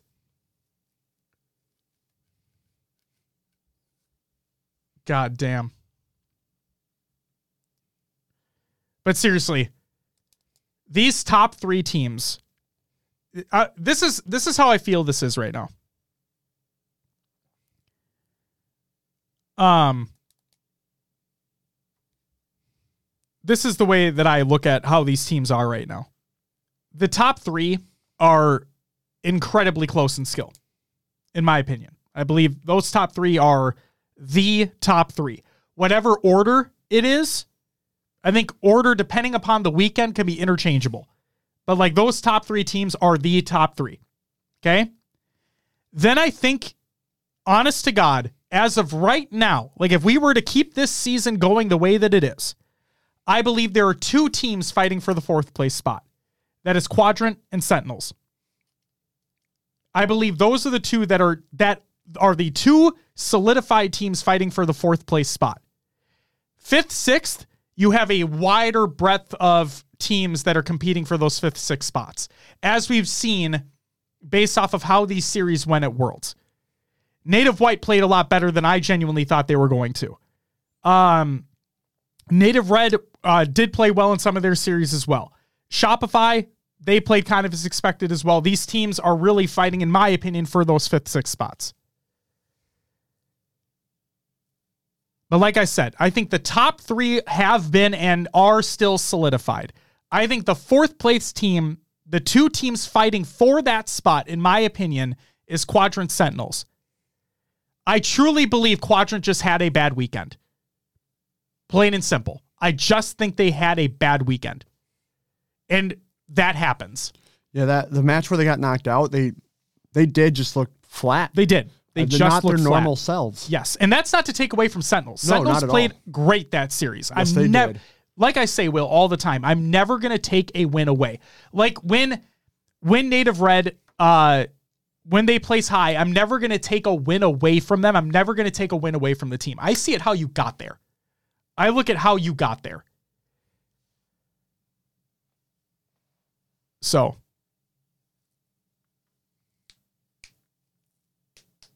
There you go.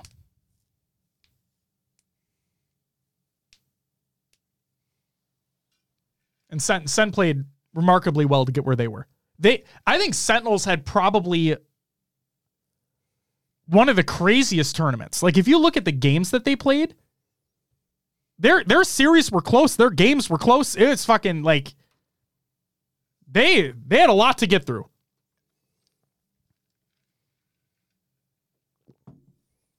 So, good for them on taking fourth. And congratulations to FaZe. FaZe on taking first place. Okay, Will, you see it online all the fucking time. Before we get into the rest of this, the rest of the placings and stuff for like the the the FFA and the side tournaments and whatnot, let's answer the question right here, right now, Will. Okay. Okay. The question is first, I'm going to get rid of this and then I'm going to move this back. There we go.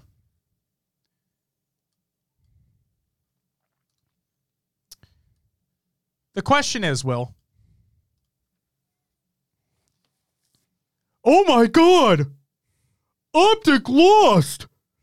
They got second place at the Halo World Championship. Surely they gotta drop APG or Trippy. Oh my god! SSG got third place at the Halo World Championship. They also lost to a top three team. They need to make a fucking roster change, right? Right? Do any of the top three teams need to make a roster change, Will?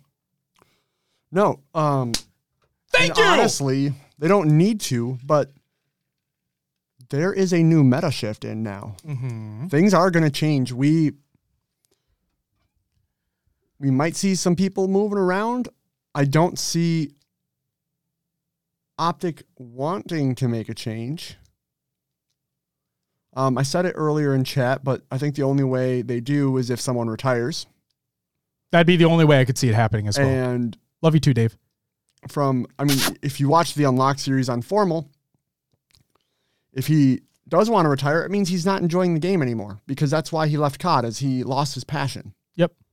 So I think I think APG, not obviously not in an unlocked episode, but I think APG also said it in like one of the um the process videos where it's like, yes, he he's up there in age in terms of competitive player, but he loves playing the game. He loves competing. Yeah. He still loves to do it and he still plays at a very high level.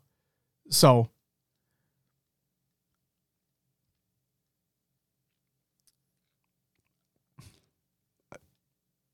Yeah, I don't see any of them making a change, uh, especially Space Station with Bound. I mean, he's been the biggest advocate for a single shot weapon coming in, Mhm. and maybe he can um, can open up his gameplay. You have Frosty and Renegade, who are nasty with single shot weapons yes. on FaZe, and then Optic Lucid. He's he's incredible with anything you give him in the sandbox. Yep. That's why you got to take shit away from him in the sandbox. If you want to win against Optic. So I don't know. We'll uh we'll have to wait and see who does all move around. There will most likely be Rostermania in the off season, right before the season, hell, during the season Yep. of 2024. But right now, I don't think the top three make any changes unless something wild happens. Yes. Now, I will go on record and say this.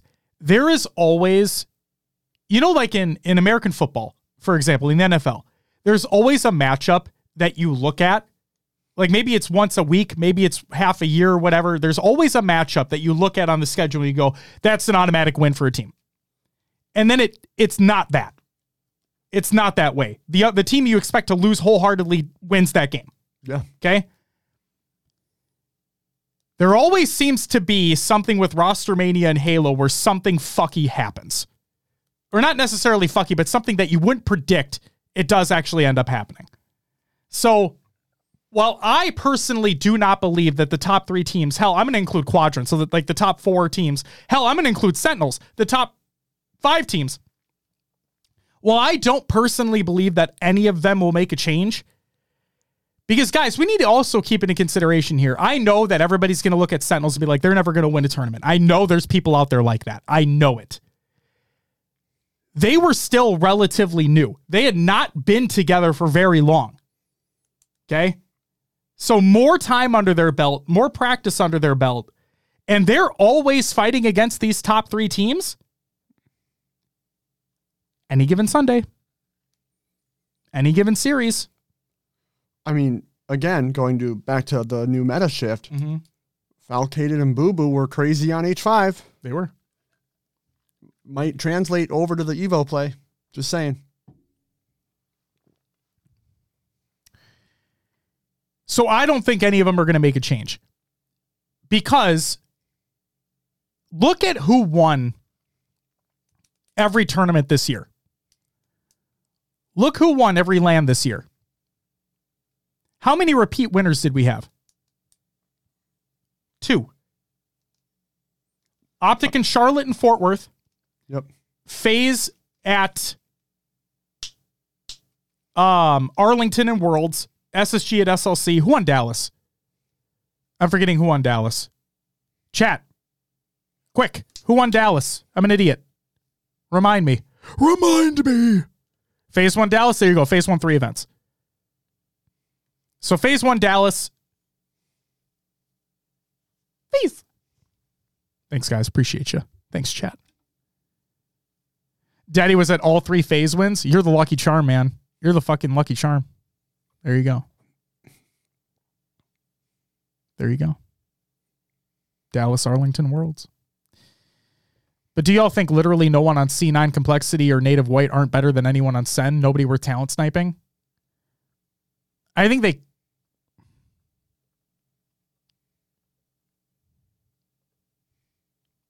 if we're looking at just pure individual talent wise, maybe I'd have to dig deeper into that personally, but a lot of it is about team comprehension. A lot of is is a lot of it is about team composition, team comprehension, how these players play together. It's not in spring. I know you're not saying this. I just want I just want everybody to understand. It's not literally as simple as plug and play. Right? It's not it's not that you can take any of the top players and put them on another team and they would succeed. It's about how they play as a team. And when you have more time together as a team, if things are working out and the chemistry is there, then you you can probably go a lot further than top talent on a team that doesn't have chemistry.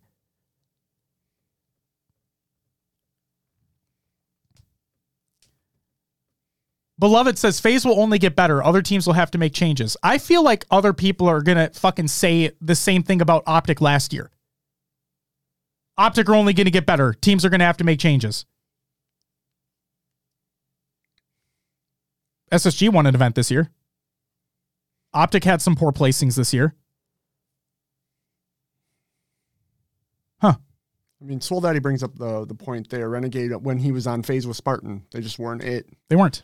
Renegade is a hell of a player. We know that. Yep. Spartan's a great player too.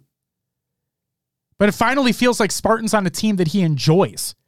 Like it, it feels like Spartan is on a team with players that he enjoys that respects him. Not saying that Renegade doesn't respect Spartan. I'm not saying that at all. It's just a lot of it, a lot of it has to do with team chemistry. A lot of it does. This is why I'm, I want to, like, I'm trying, I am going to be an asshole. Like, this is why I hate seeing these comments immediately after Worlds takes place. Oh, uh, does Optic need to make a change because APG and Trippy performed really badly in the last best of seven? No! It was one best of seven, you fucking morons! What are you talking about? Holy shit! A player can't have a bad series? I don't care if he's on a top team. Is he not allowed to have a bad series? Are you serious? What the fuck are you talking about? Bathroom time? Be right back. Sounds good. Will warned me about this ahead of time, so don't worry. Will's going to be okay. He'll be back. All right. I just I I don't I'll never understand like people knee jerk reactioning to a team that they expected to win and they didn't win but took second in the biggest event of the year and then they're like, "Oh my god, they didn't win. They need to make a change." So guys, are you telling me hold on a second. Are you telling me that if Optic won that FaZe would need to make another change? Is that what you're telling me? Are you telling me that if Optic won Worlds after the bracket reset, after the bracket reset, if if Optic won Worlds, you tell me FaZe needs to make another change?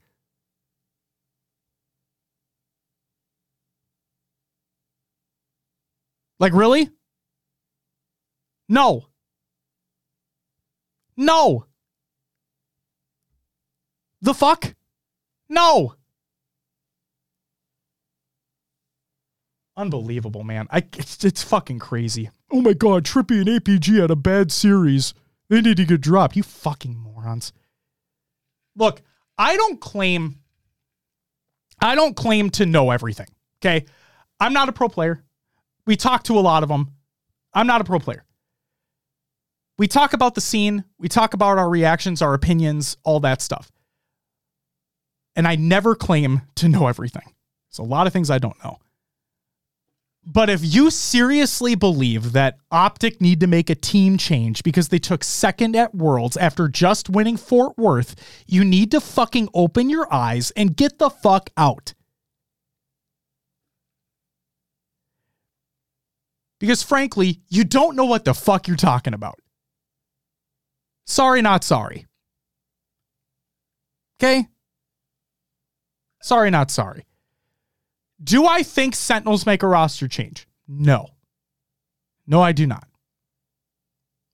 The reason I do not is because I think they just want more time to gel together. Because when they are on, they are fucking on and they're a pleasure to watch. It's awesome to see Spartan popping off and screaming and fucking looking across the stage going, joke, joke. It's fucking great. It's great. Love it. So no, I don't think they make I don't think they make a roster change. Do Quadrant make a roster change? No, I don't think they do either because I think they all love each other. I think they all, all have a lot of respect for each other. I think they are inarguably the best team in that region by a mile. No offense, Native. I mean, no, no offense, Navi. No offense. I think they stick together too. Now, any other team any other team outside of that top five area? Yeah. Absolutely. The world's your oyster. Have fun swapping. Because I think there's going to be lots and lots and lots of changes that are going to be taking place within those rosters. Absolutely. Absolutely. To what extent is next season? All honest to God, like up to I'd say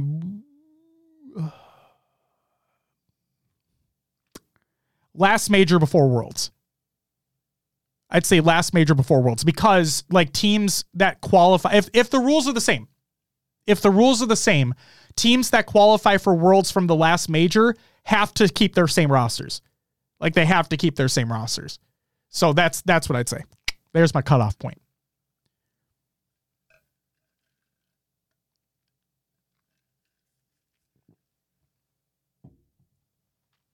Dragon, let me just again say that that was from talking with their coach. Okay, I sat right next to him. I asked him about the debacle because I was getting so many fucking off the wall answers as to what was going on with that team. I wanted to talk to him directly. That is what he told me. He told me his hand was fine and the players just didn't want to play with him. Take with that what you will. That's the information that I got firsthand from the coach. Um, Spring says C9 will roster swap with Fnatic and just cease to exist in HCS calling my shot. It, all jokes aside, I feel bad for that C9 team too because there were times where they showed glimpses of like, oh my god, this is these guys are like pretty fucking good. I mean, obviously they're good. They they're competing at a pro level, but like I would see series that they play and like, you guys fucking went on a little run there. Awesome. That's awesome. And I love those guys. Like obviously I want them to succeed. It just it sucks the way that it worked out. Good for Navi. Great for Navi. Or am I, why am I saying Navi? Um, great for Luminosity. Jesus Christ, I'm getting teams mixed up now. Great for Luminosity. That's awesome for them. Love that for them. Just obviously, I was expecting a little more out of Cloud9. You know? Um, Daddy, I, I did see your question before. He says, in your opinion, who benefits the most with the bandit and who do you think it hurts the most? I think it helps literally every H5 kid.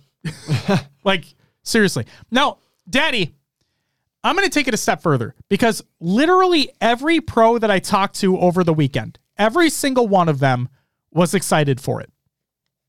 Genuinely excited for it. I talked to Mikwen as well. Um, and I asked him, I'm like, one of my personal concerns was an Aquarius. You spawn right away. You want to try to get some contesting off the rip. Like right when you spawn, you're able to cross map with the BR. I was worried about not being able to do that with the Bandit. We're going to talk about the Bandit later in, in depth. Trust me, because Will's played a lot more with it than I have. But, and then I also worried about Argyle. Yes, that versatile trash pile. And now Forbidden, because of how fucking huge Forbidden is. I'm worried about range. That was my personal worry about the gun. Not how it shoots, not how fast or how slow it reloads, not its rate of fire or anything. I was worried about range. Because, yes, ladies and gentlemen, I am one of those people that feel like if you're not, like, I want to be able to be viable in a fight at any given time. And my worry was if you're if you're playing Argyle and you're playing CTF, right? And a team gets the squad wipe and they're trucking, they're running the flag down and you spawn up at your base and you look and you just can't hit them and you have to watch the flag go in. That was my worry. And based off what Mikwen was saying, it doesn't sound like it's really going to be the case. Sounds like I don't necessarily have to worry that much. So, honestly, unless the player is a die-hard BR fanatic, then I think they're going to be just fine with the bandit starts. So sorry for like uh not really an answering your question, Daddy, but that's the way I look at it. I think Halo 5 kids are going to excel. I don't think it's necessarily going to hurt anyone because everyone that I've talked to has been like, yeah, we're all for it. Go ahead. What are, what are your thoughts? Um Yeah, I agree. The, the the ones who excelled in H5 will most likely excel in this. Um, I thought today this might, out of the top three teams, might benefit SSG the most because they were so dominant with that Splyce roster. Oh my god, they were so good. They shook up a lot of things. But then again, we are taking out thrust and stabilize and all that, which they were just insane with everything in, in Halo 5. So, I don't know. Juan tweeted out a picture with our show and the all in Juan sticker Oh, on my laptop. yeah. It looks like he's about to cry. Love you, Juan. I told you it's taking a first place spot. I haven't been able laptop. to place my stickers yet. I got our Worlds one on there because we had those early, obviously, but all the ones I got while I was there.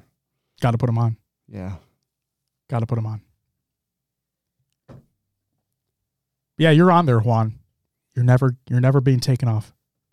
Unless I get a new laptop. That's a different question. But there's a reason why I have a dbrand skin on this because if I ever do need to get a new laptop, um, then I can just take the dbrand skin off with all the stickers and save it. See? It's great. You sending me more? Send me more. Please. I love stickers. All right. Obviously, we're going to talk about the BR later, but just want to throw this out there again. No, the top three fucking teams don't need to make a team change, you fucking morons. All right. FFA results. In eighth place was ECHO. I don't know how to necessarily pronounce it. Seventh was Kid Nasty. Sixth was Super CC. Fifth was Maddie. Fourth was Switch It Up. Third was Furiously. Second was Goober. And first was It's the Last Shot. Congratulations to It's the Last Shot. The bracket and the VOD will be included in the Google Doc of the show, along with every fucking else thing, every other thing else, thing else that we talked about in the show will be in the show notes. Exclamation point show notes in chat. Check it out. The Send City 2v2 Throwdown results. Third and fourth was Spartacus Fears and Elusive Fears and Furiously and JK. Not me. Second was Young Yardo and Ah Fancy. And first was, oh shit, Shotzzy and Avenue. And I believe Shotzzy and Avenue did not drop a map. So, what's up, PD? Welcome back. Good to see you. What a great weekend. What a great fucking weekend. Love you. Halo Infinite 2v2, first place was Ave and Diagram. Halo 3 2v2, first place was Septify and Century. Halo 3 4v4, first place was Neighbor, Elumnite, Fury 4s, and Wolfmane. Halo 2 4v4, hey, look at that, was Neighbor, Mr. Fer- uh, Mr. Ferrari, North Snipes, and Mr. Monopoly. And cosplay contest winner was Kenneth Dohert, which was the uh, George uh, cosplay from Reach. And it looked mighty fine. Yeah, it was really good. Mighty, mighty fine. Yeah, Snake. I don't believe they dropped a map. I think. I think if I if I remember the tweet correctly, I like that uh, SSG got their rat cosplay in. they did. They did. Got it done in time. It was fucking hilarious. Absolutely hilarious. And Beth is right. Shotzzy did have to go to his own stream to type in his own chat to figure out what his uh, s- uh, settings were for Halo. That's hilarious. Yep. And it was so what was even funnier about that is that not only did he have to go into his own chat to find his settings, but he typed to himself in his chat, why the fuck can't I remember my settings? Like he genuinely typed that out to himself. I'm like, what the fuck is going on? Oh, that's great. Oh my god. Oh my god.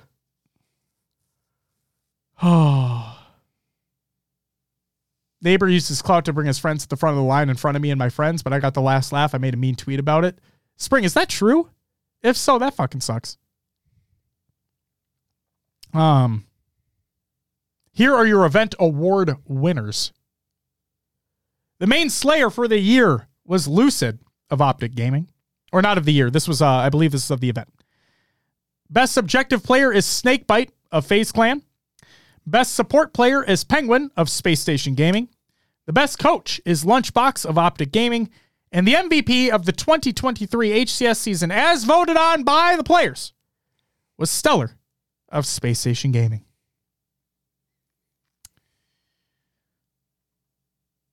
Let's talk about our thoughts of the event. Tashi's tantalizing tidbits. The 2024 roadmap, he says, let's run it back. Excited to share more details about the format and roadmap in January.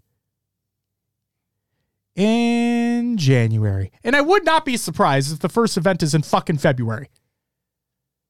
Because why the fuck wouldn't it be? PDS, was there an MVP of the tourney? No, there was not. Because I was also wondering the same exact thing. No, Ungoy, he is not. Not yet.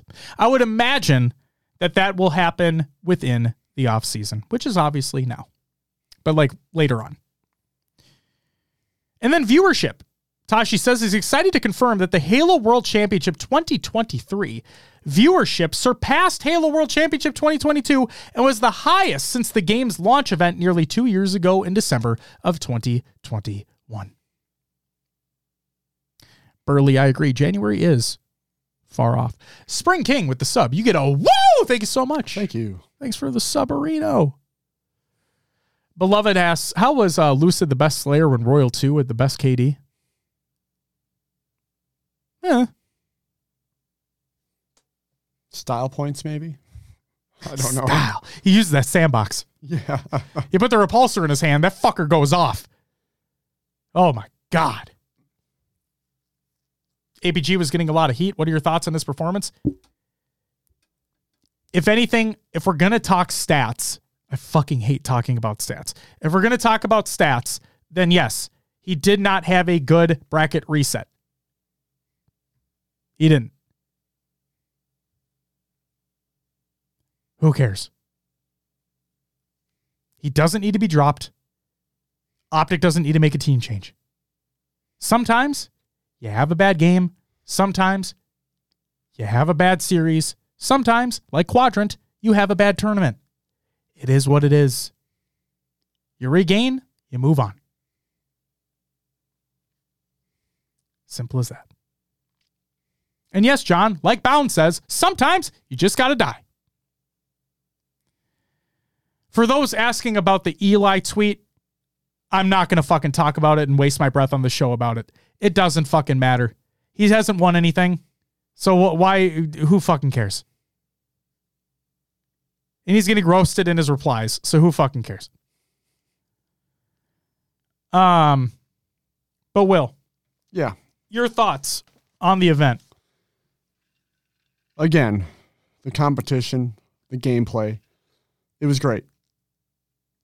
Um, the event itself, there was one. I'll just start off with the merch thing. There was one T-shirt that I wanted, and I went later on Friday to the HCS booth, and they were they only had like smalls and double XLs left. I'm like, well, I, I can't do anything with that, so never mind. And I asked if they were restocking for the Saturday and Sunday crowd. And they're like, no. So the way it went, pretty much everything that if you want it, you better get it early on Friday. Because they didn't restock. And I- just that frustrates me a little bit that they don't plan for that. Because maybe there's people that are working Friday or even Saturday and they can only make it to championship Sunday and they don't have a chance to get something that they want to commemorate the event with. Right. Um so that was kind of the one negative for me. They didn't have as many booths as last year. Correct. There was no Lovesac sponsorship. There was no Trolli sponsorship for the gummy worms. Um, there was no Dolby Yeah. sponsorship for this event, at least a booth wise. Um, yeah. Yeah, and um not having those extra things made it feel less grand. Like Worlds is supposed to be the biggest event of the year. And besides the community stage, it just felt like another tournament. I didn't I don't know. Albeit the best one. Yeah, I mean the best one. Yeah. But you know what I mean? Like Yes. the statues are out in the hall, cool. Which were the same as last year. I know you weren't Yeah. there last year, but they were the same as last year. Yeah. Um community stage having all that community stuff is really cool as well to make Yes. it more of a Halo fest. Yep. But I'm there for the competition. I'm there to partake in other things. And it just didn't feel as grand as I would have liked it to as a person going to Worlds for the first time.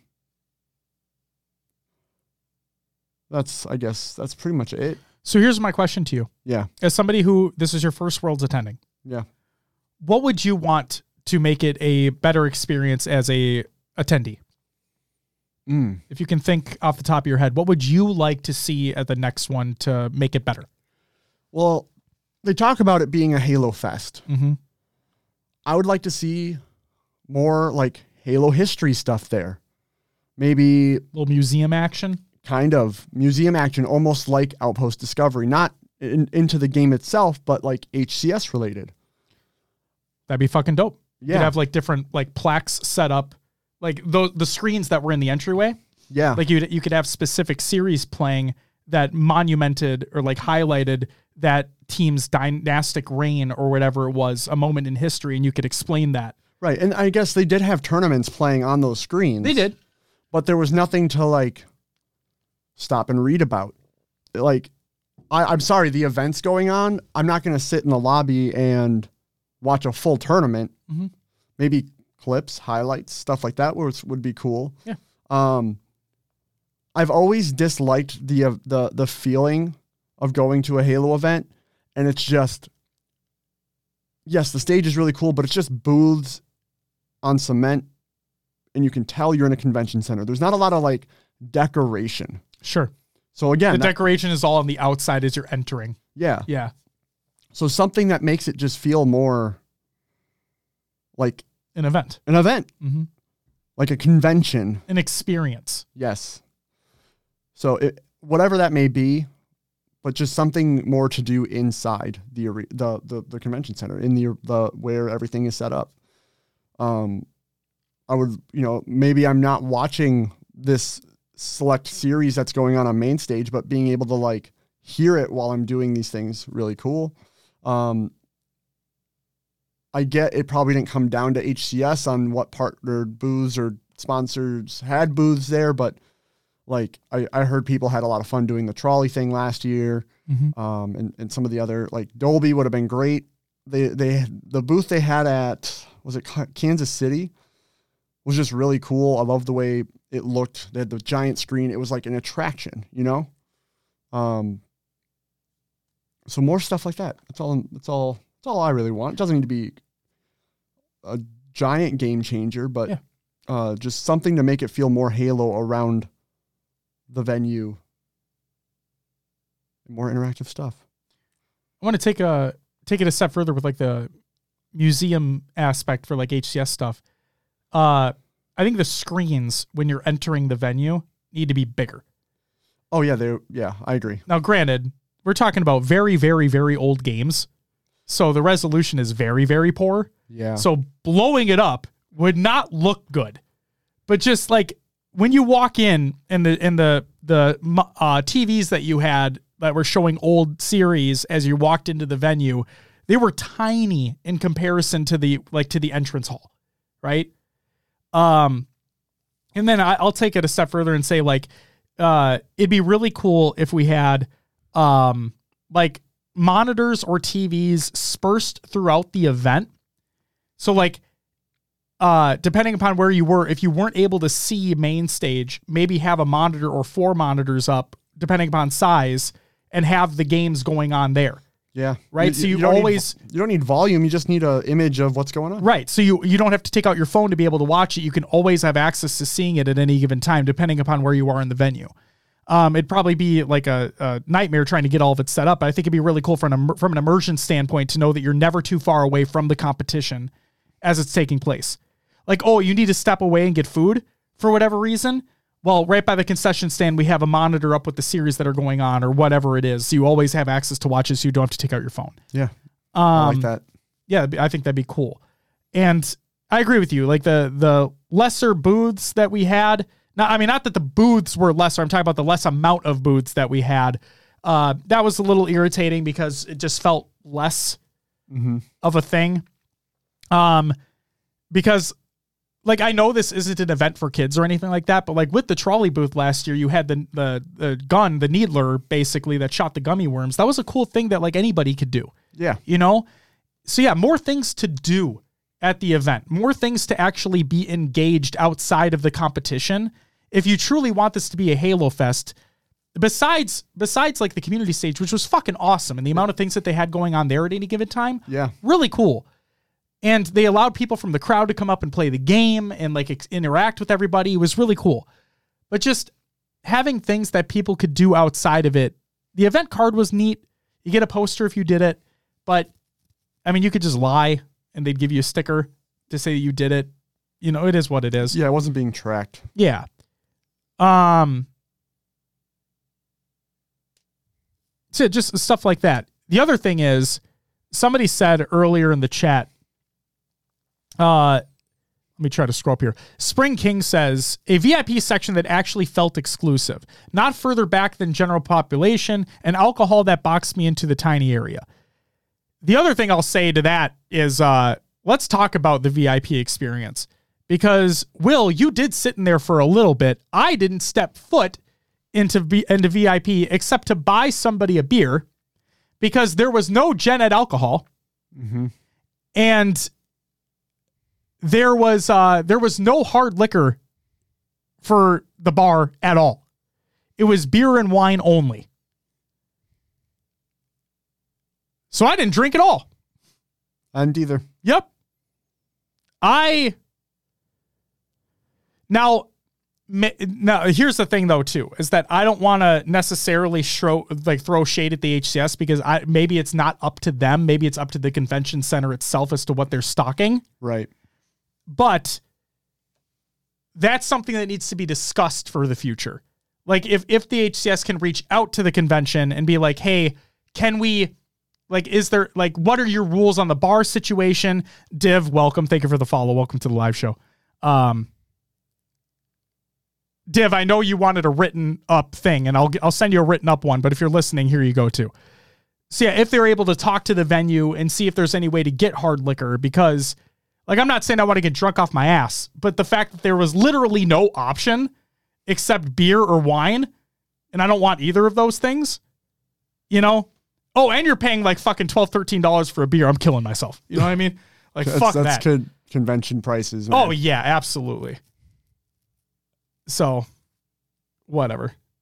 And yeah, Absent says last year you could get alcohol for general same convention center. Yeah, the fact that there was no way for people in general admission to get alcohol was also shitty. That's that sucks. Um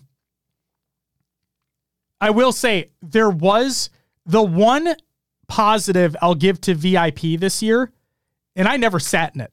But the one positive from looking at it that I'll give to VIP this year is that since there was no Lovesac sponsorship, there was more seats available Oh, sure. in VIP this year. VIP last year had a had like fucking giant ass Lovesacs sitting in the front, and like four or five people could get access to that, and then there was basically no other room. So the fact that there was more seats available in VIP, yay! There's a W. Um. Yeah. Yeah. And then I let's go back to the merch thing for a second because I agree with you. I find it fucking crazy. And I don't care if this is the way it has been because I always buy my merch on Friday. Okay. I always buy my merch on Friday because I am worried that things are going to sell out, right? yeah. Because you never know. But the fact that it's either not thought about or they're simply like they just don't bring enough, whatever it may be, guys, more people show up on Saturday and Sunday than on Friday.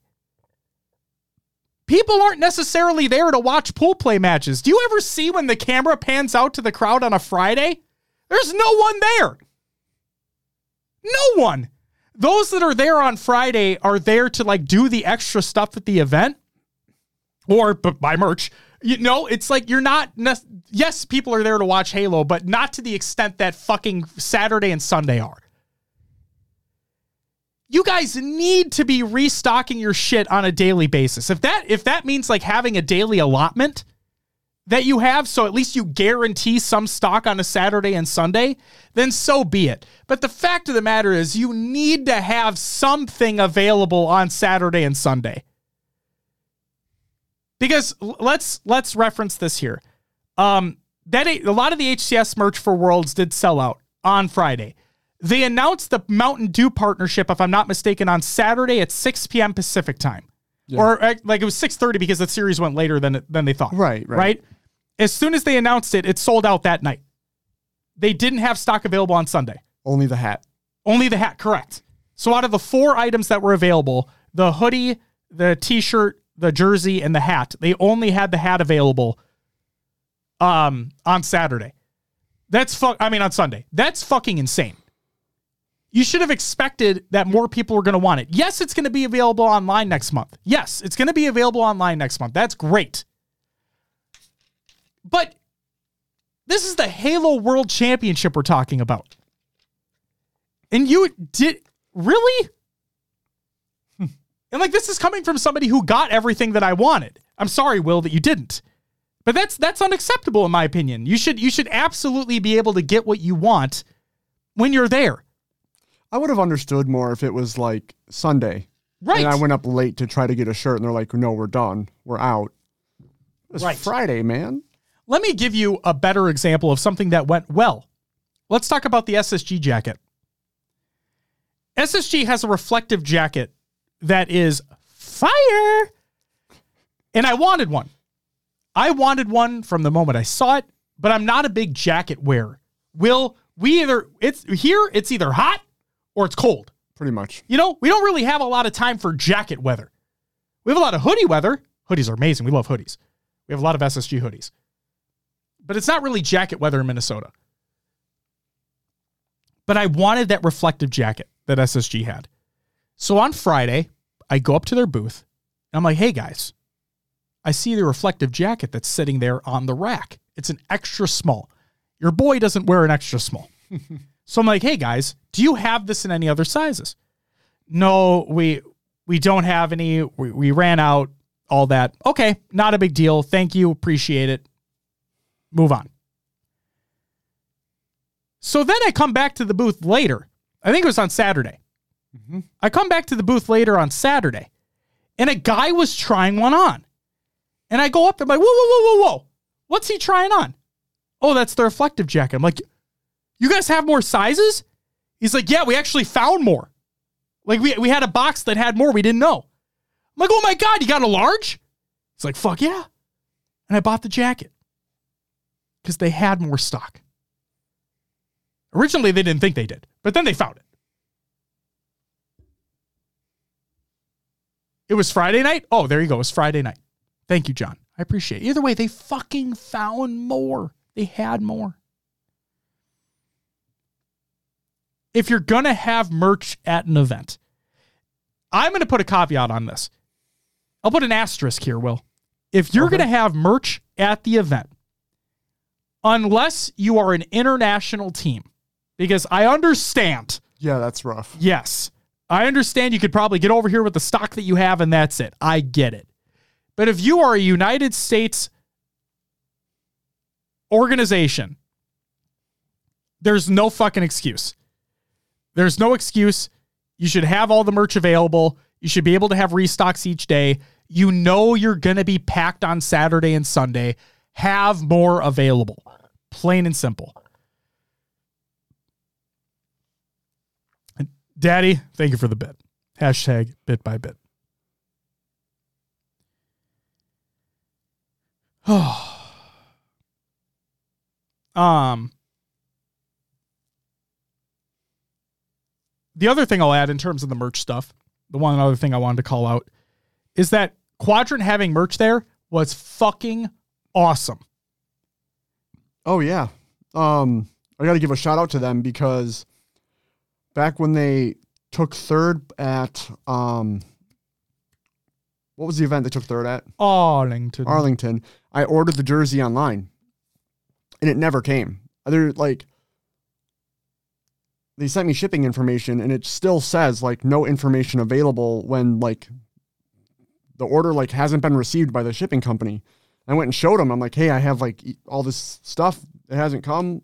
I'm just wondering like if you guys can do anything to expedite get like it being shipped. And they're like, let me just grab you one. I'm like, what? They're like, yeah, yeah, we got you. I'm like, okay. So That's fucking I got awesome. my freaking quadrant jersey right then and there. So yeah, huge shout out to them for just taking care of it on the spot. Absolutely huge shout out to them. Uh, so that that is awesome that they had merch there. What's not awesome is other partner teams that didn't have merch at the event. Uh, for those who don't know, Complexity came out with a fucking fire ass merch line. The the mouse pad right there is the one from that line, Will. Oh yeah. Um, and they have arguably one of the best jerseys I've ever seen.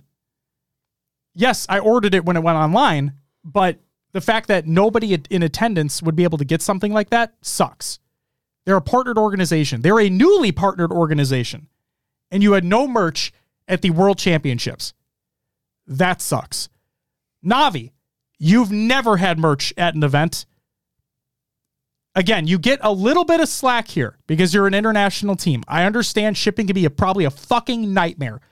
I understand. But Quadrant did. I would love to buy a Navi jersey someday. I'd love to. And I'd love for it to be at an event.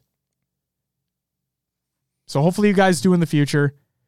Cloud9 somehow, some way is still a partnered team. They didn't have any merch at this event. Now, granted, they're typically included in the HCS side of things. Yeah. Well, they did have their own booths back in Way back. one Way back. when they had uh, what is now SSG. Yes. Yes. Lydia had the penguin uh, emote stickers. It was awesome. That booth was great. But there was nothing to be found. So again, at in the future, at a bare minimum, at a bare minimum, I think every partnered organization, if not a booth, should have some type of merch at LANs. If we're going to do the global representation thing next year, if that's going to stay the same and we have majors, which obviously have global representation, and global invitationals, if we're doing that again,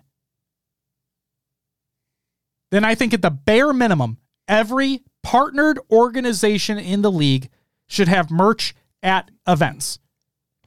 Now, you don't necessarily need a booth, but like integrate it with the HCS booth, whatever it is, you need to have merch there. Or help, even if you can't get your merch here, have some sort of booth presence and have like iPads where people can search on your online store. And maybe since it's at the event, you throw in free shipping. That'd be awesome. That'd be awesome. Fuck it. Look at that. Space Station says we'll sling it for you. Thank you. Thanks, Space Station. Appreciate you. Hashtag release the hoodie. I'm waiting, motherfuckers. It's- I'm not kidding. Hey, I'm not it- kidding. You're surprise drop it on us. If I hope, I swear to God, I hope you guys do. You need to.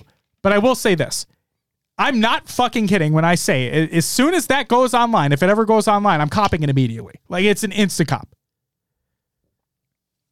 So get to your people, space station. Tell them to release the fucking hoodie. Do it like the do it like the straight ripping one. Do it where like you you open up pre-orders and as long as you're able to get your pre-order in time, you guarantee your hoodie. Do it just like that. Fuck it.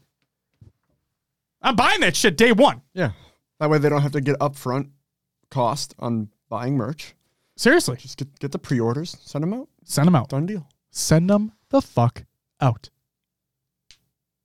Please. Yes, Maddie. Make the red blue Spartan skate deck, please. Their skate decks are pretty fire. And uh, uh was it Dragonite who told us about SSG sending him a skate deck? Yeah. It turned out, yeah.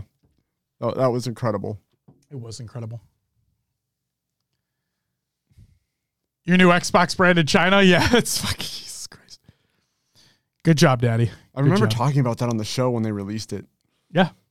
They're going all those funky promotions. Mm-hmm. It looks nice though. Like from the pictures that he sent, it actually looked really good. Um, okay. I want to talk about another thing that was kind of a detriment as well for the for the VIP experience. Okay. So for those that had VIP, um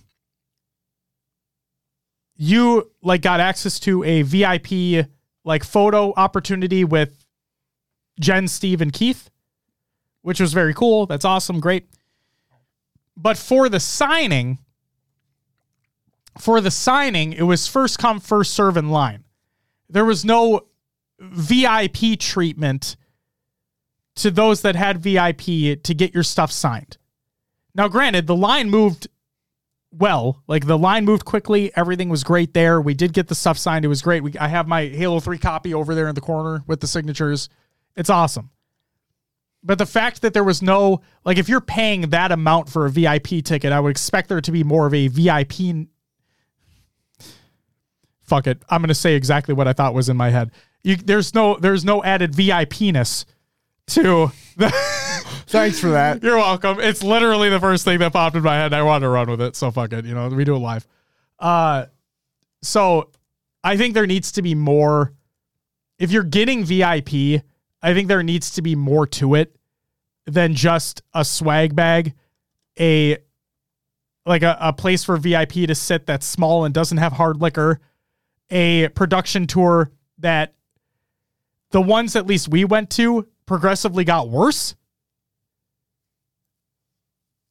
There there needs to be more. There really there needs to be more for those that are spending that ticket price.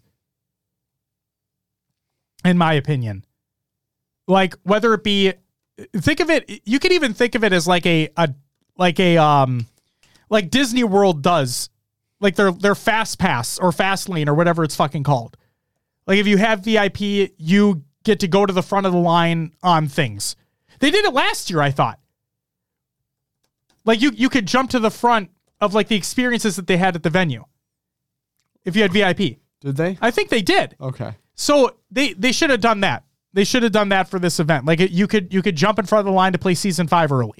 Like you could jump in the front of the line for the free PlayStations. You- whatever it may be. Like you could you'd be at the front of the line for the for the uh signing. Um I just think there needs to be more treatment given to those that got VIP. Not just saying because I had it, but if you're like that that's not a cheap price to pay for a VIP Worlds ticket. They're 250 a piece.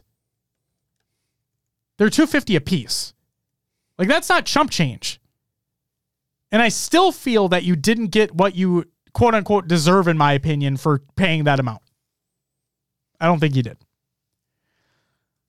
Um also Div if you're still here Div if you're still here I want to say this uh I myself and others included are having issues with the Mountain Dew um Code. the code for the Mountain Dew rewards. So for those who don't know, if you're a VIP in your swag bag, you got a a code for the Mountain Dew cosmetics, and uh, they release next month for people to redeem and whatnot. But you get a code right away, and uh, they're not showing in the game.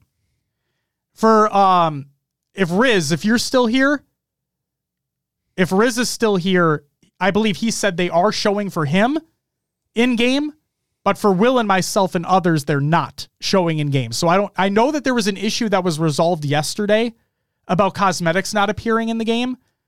I don't know if we're still having that same issue, but we redeemed the code. It shows on Waypoint that the code was redeemed successfully, but the cosmetics are not appearing in game. Just wanted to give you a heads up since you are here. Did you redeem it before Tuesday? Yes. Yes, Div, I did. Did you redeem before Yeah. yesterday? Yep. Yeah. I think I redeemed Saturday night. That might be our problem. It might be. I think he's about to say. I believe we redeemed Saturday night. On a Saturday night. On a Saturday night. Yes, Beth, you're right. They're not in the game yet because they release in October. But like I said, we VIP's got a code to get it early, if I'm not mistaken. You redeemed it before the content was in the game, the season five update. That's okay though? Okay. Tattoo says that exact same thing happened when Squatch released the Smellbringer cosmetic. It showed up on Halo Waypoint, but it wasn't released until about a week after, and then you were able to see it in your inventory. That's the thing, though. I still don't see these. I still don't see these. And the update is out. Obviously, we redeemed them before the update was released. That's our bad. We're gonna manu- uh, we're going to manually entitle to everyone who redeemed early. Awesome, Div. I'm I'm just gonna ask you off the cuff since you're here. Do you have a time frame on that? Because Will and I were super excited to rock the Mountain Dew shit. I mean, look at me. Look at him. Look at him. That could be him in game right now. No, but seriously, the cosmetics do look dope, and I we did want to rock them right away. So, but I am glad to hear that they are going to be manually entitled. That's awesome, Div. I'm glad to hear that. But again, I'll, I'll ask: Do you have a time frame? Because if you do have a time frame, then there can be a little bit of a pa- paper trail here, and we can uh, check in with you on Twitter if we didn't get them by the time you said, and then we can yell at you. Just kidding. We're not going to yell at you. I'll check with the team who's managing it tomorrow. Thank you, Div. Thank, Thank you. you. Thank you very much. Um, let's talk about the good.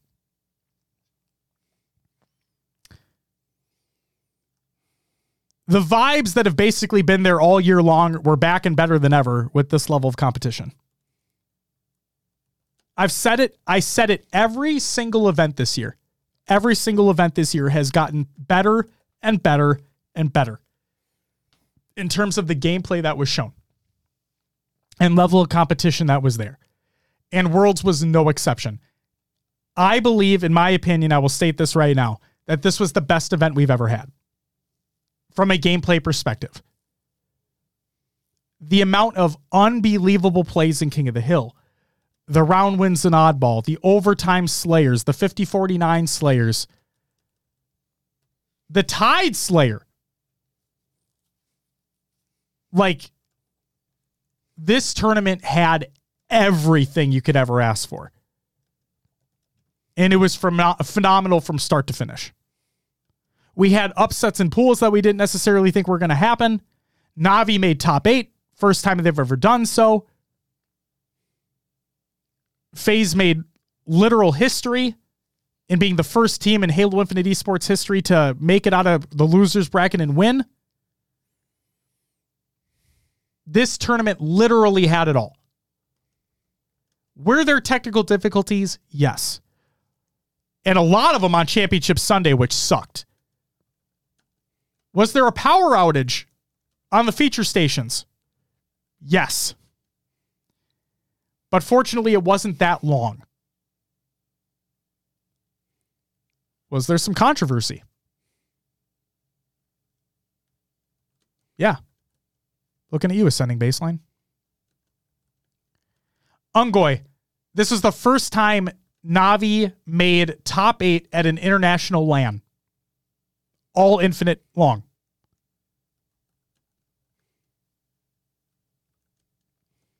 At an international LAN. So major global invitational worlds. They made top eight the first Infinite LAN, did they? I didn't think they did. Oh, I sit corrected. I sit corrected. Not going to stand. I sit corrected. Then I'll just say all year. Correction. Who takes Worlds 2024? No idea. No idea. And then uh briefly, Firefight King of the Hill. That shit was fucking awesome. Firefight King of the Hill was fucking awesome. And is exactly what I've been fucking waiting for from a PvE perspective in this game. Um you get overshield for you and the person being revived when doing revives, which is really fucking cool. So there's incentive for teamwork. That's awesome. And something that I think should be tuned is uh there was unlimited equipment usage Hmm. uh when you play. So like you had unlimited grapple shot if you had grapple shot, you had unlimited repulsor if you had repulsor, blah blah blah blah blah. Um I think that should be tuned down because I think it could be used as like a get out of jail free card in like in like dip more difficult rounds. So like maybe if there's a modifier to that or something like that, but at least in what we played, there was unlimited equipment usage. Um, now people may think maybe it was just the build that we were playing. I talked to one of the representatives that was there, and he asked me, he's like, "What do you think about that?" Like, and that's the great thing too. The people that were there were fucking like they wanted feedback. They were looking for feedback, and uh, and I mentioned that, oh, you have unlimited equipment usage, and the guy looked like literally, I was sitting on the corner. He looks at me, he's like, "How do you, what do you think about that?" I'm like, I think it's cool, but honestly, I think it could be used as a get out of jail free card. I think it should probably be tuned. Because like I think Justin, if you're still here, he was talking about how he had repulsor and he just literally repulsed the enemies out of the hill the whole time. You just keep doing it over and over again because it's unlimited. Yeah. So I think something something should probably be done about that. But that but it played really really well. Um, we played on the House of Reckoning, so the the map from the campaign where you're fighting the waves of enemies, like getting to Escharum towards the end of the game. That was the map that we played. There will be, I think it was said there will be five maps, five or seven. I'm I'm forgetting the exact number. Nine. Akuza says nine. We'll say nine then. Fuck it. I clearly don't remember. But there will be a lot of maps coming at launch for it, which is really fucking cool. Love to hear that. Um, and House of Reckoning played really well because obviously it's kind of how it was designed, considering the campaign mission. And that's literally what you're doing. So I just think it played really well. It was awesome. Fucking awesome. Super excited for it. Uh, Will, I did not get to play with the Bandit Evo because I played free. I played season five on Sunday, and Sunday was only Firefight King of the Hill. Mm-hmm. I need to go to the bathroom real quick. So please, you did play the Bandit Evo, if I'm not mistaken. You played Friday. I played on Friday, but I didn't get much time with the Bandit Evo. So when I went in on. Friday, it was supposed to be basically the competitive settings, but someone had backed out to check the battle pass. And then I did too after that. But when we went back into the custom games, they didn't reset the settings. So we were literally playing with AR pistol starts and not the Bandit Evo. So I did scavenge one on the map. And yeah, Bandit Evo had more range. It did feel smoother. I wasn't used to the gun yet. The reticle just reminded me of the H5 pistol reticle. And I've actually I I played a decent amount yesterday. I don't know how in depth Josh wants to get with the Bandit Evo, but it's it's okay, in my opinion. Does it function? Do I get why it's there? Yes. For me, it's not as fun as the BR was. I enjoyed the gunplay of the BR, but I know what it's bringing to the scene and what it's doing. Um, Ronan says, I think the reticle might be too big. Are you talking about like the, because there's like an inner diamond and then the outer circle? I guess you can shrink the reticle if you change your FOV. Eh? Uh, Halt says pacing feels better. Are you taking like the the shot pacing, or like the pacing of the game itself?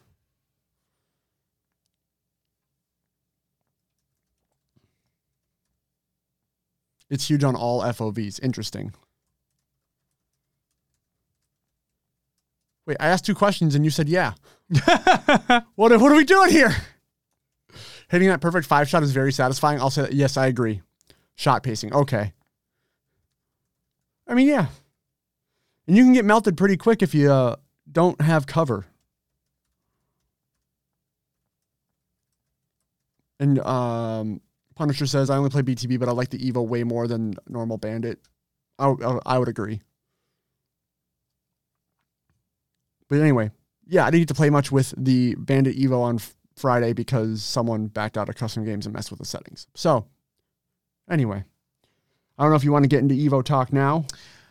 Um, real quick before we get into the Evo talk and the season five talk in general, um, in terms of the event as a whole here, Yeah. there, th- like I said, this was easily the best event we've ever had. I'm gonna keep the door open so we get some air in here because it's fucking hot as you Sure. can tell. Sure. Um, and I think the kid's asleep now. At least I fucking hope she is. So here's the deal. This was the best event we've ever had, in my opinion. From a from a pure gameplay perspective, best event we've ever had. From an attendance perspective, yes, it didn't have the things that I would kind of expect a world championship to have, especially looking back at last year.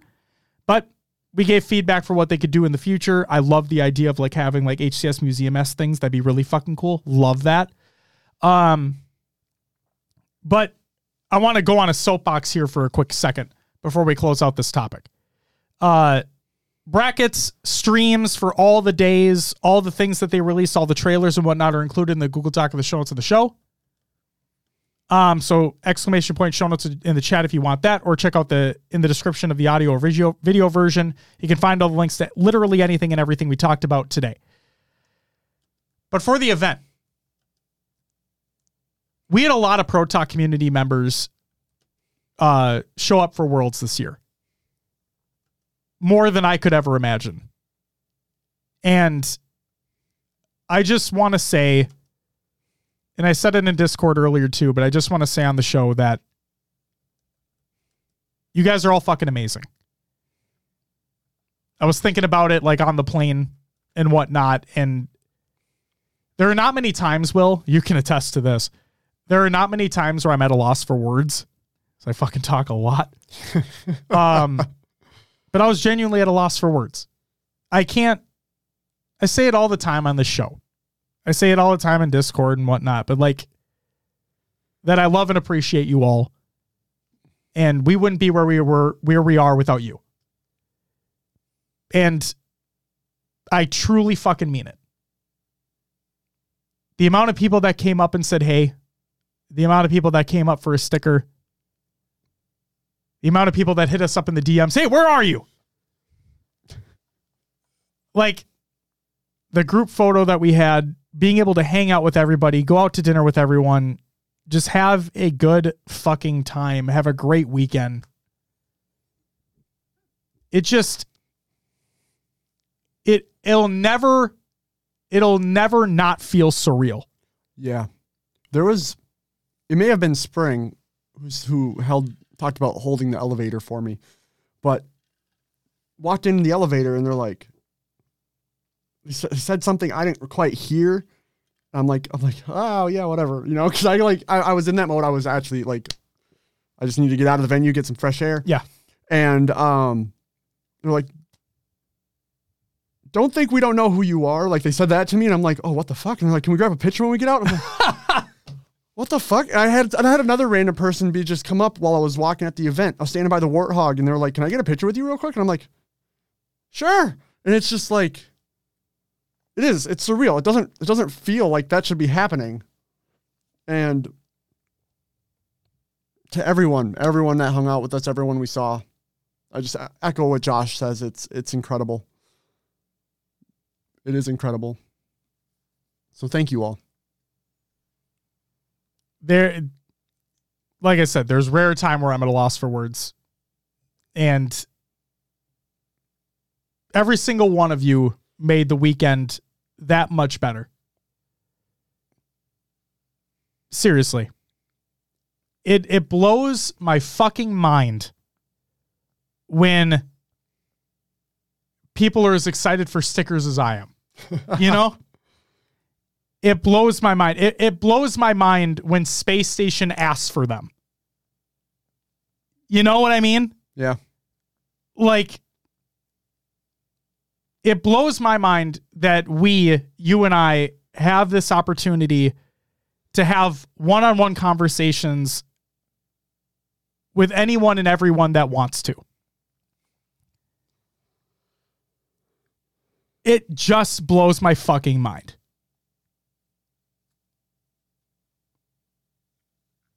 You guys make all this worth it. Plain and simple. I know, I know that I scream a lot on this show. I'm fully aware. I know I can get ranty a lot of the times. But the fact that you're all still here, or if you fucking tune in for five minutes and decide it's not for you, that's fine too. You guys are fucking amazing. I love you all. I truly mean that. And we would not be where we are if it weren't for you guys. So thank you all again. Shout out to you guys.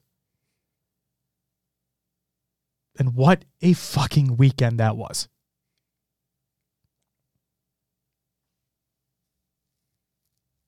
What a fucking weekend. Last but not least, I want to give a few shout outs here before we fully close the topic out. I want to give a shout out to all the talent for the event.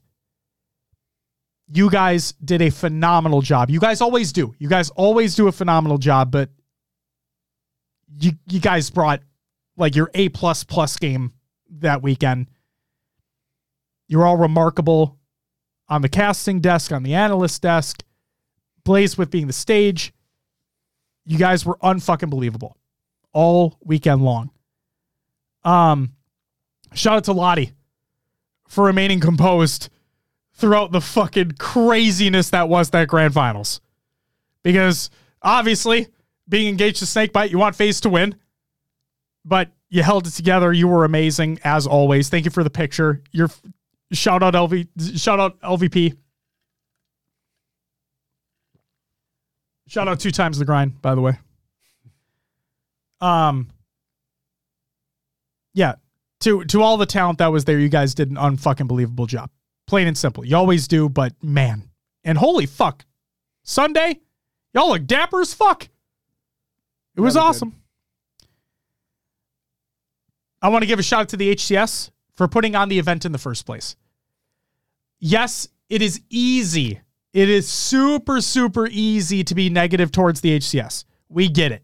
It's super easy to be negative towards 343. There are times where I am as well. There are times where I've screamed at both of them. But the fact of the matter is, without Halo Infinite being a thing, without the HCS being a thing, we wouldn't have these events in the first place. So you got to give it to them on that front. Are there things that can be improved upon? Absolutely. And we know that they want it to be the best it can possibly be. We all know, excuse me, we all know that. But I got to give props where props are due. And they put on another banger of an event. So shout out to the HCS. I also want to give a shout out to those that were on the broadcasting teams and everybody behind the scenes to make the event run the way that it was run. Because you guys were throwing a lot of shit. That power outage on feature station, that fucking blows. The uh the observer crash. That you guys got right back into it as soon as you possibly could. The technical difficulties that kept happening, especially on Championship Sunday, and you guys were and people were like the boos were happening in the crowd. You took it on the shoulder. You got through it. You got team, teams in as fast as you possibly could. Shout out to you all. Shout out to the refs. You guys have a difficult job to do. You guys are having shade thrown your way as well. I get it. It's a difficult thing. Obviously, things can always get better, but you guys deserve props as well for trying to keep the fort down lock. So, yeah. Shout out to everyone who made the event what it is. Shout out to the players, man. You guys brought it all, except ascending baseline. Fuck off. But like everybody else brought your all. It was so fucking amazing to see. Literal history was made. And then shout out to all the fans as well. Those that were watching at home, that those that were there in attendance. You guys were fucking loud. Best chance I've heard at a esports event. Seriously, green wall, break the wall, green wall, break the wall. And brick by brick, brick back. by yeah brick by brick the ssg chance just so fucking awesome the yeah the goodbye chant at the end. So so awesome. John says special shout out to clutch for the halo is for everyone shirt on friday. Absolutely. Shout out to clutch for wearing that. Um yeah. Just fucking i want to give a shout out to sketch as well for just it a lot of shade gets thrown the community uh the community leaders ways. Like Unyshek and sketch a lot of shit gets thrown their way. But the fact that they always show up to these events they always show up to these events and they're always available for a conversation. Like I, I, you can just literally go up to them if they're not busy and just have a conversation with them. And Sketch even talked about as well, like when when we were chatting, Sketch even talked about how there are things he's worried about with the bandit starts and the desync issues and whatnot. And like because I asked him, like, we know that networking is still an issue. We understand that. And he's like, and we talked about it. They want the game to be better. They just want the game to be better. Plain and simple. They know it's going to take time. They know that there's things that they're working on behind the scenes that people don't know about yet. And again, I know it's easy to throw shade at 343. I get it. I know it's easy. But again, got to give props to them. Got to give huge props to them. So, yeah. That's it for our topic, ladies and gentlemen. That's it for our World's 2023 post show. Shout out to FaZe for winning. I was right.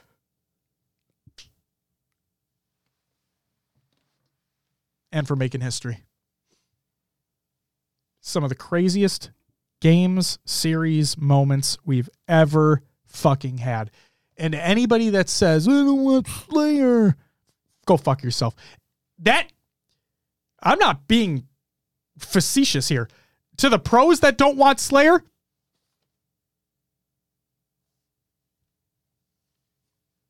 the fuck out of here.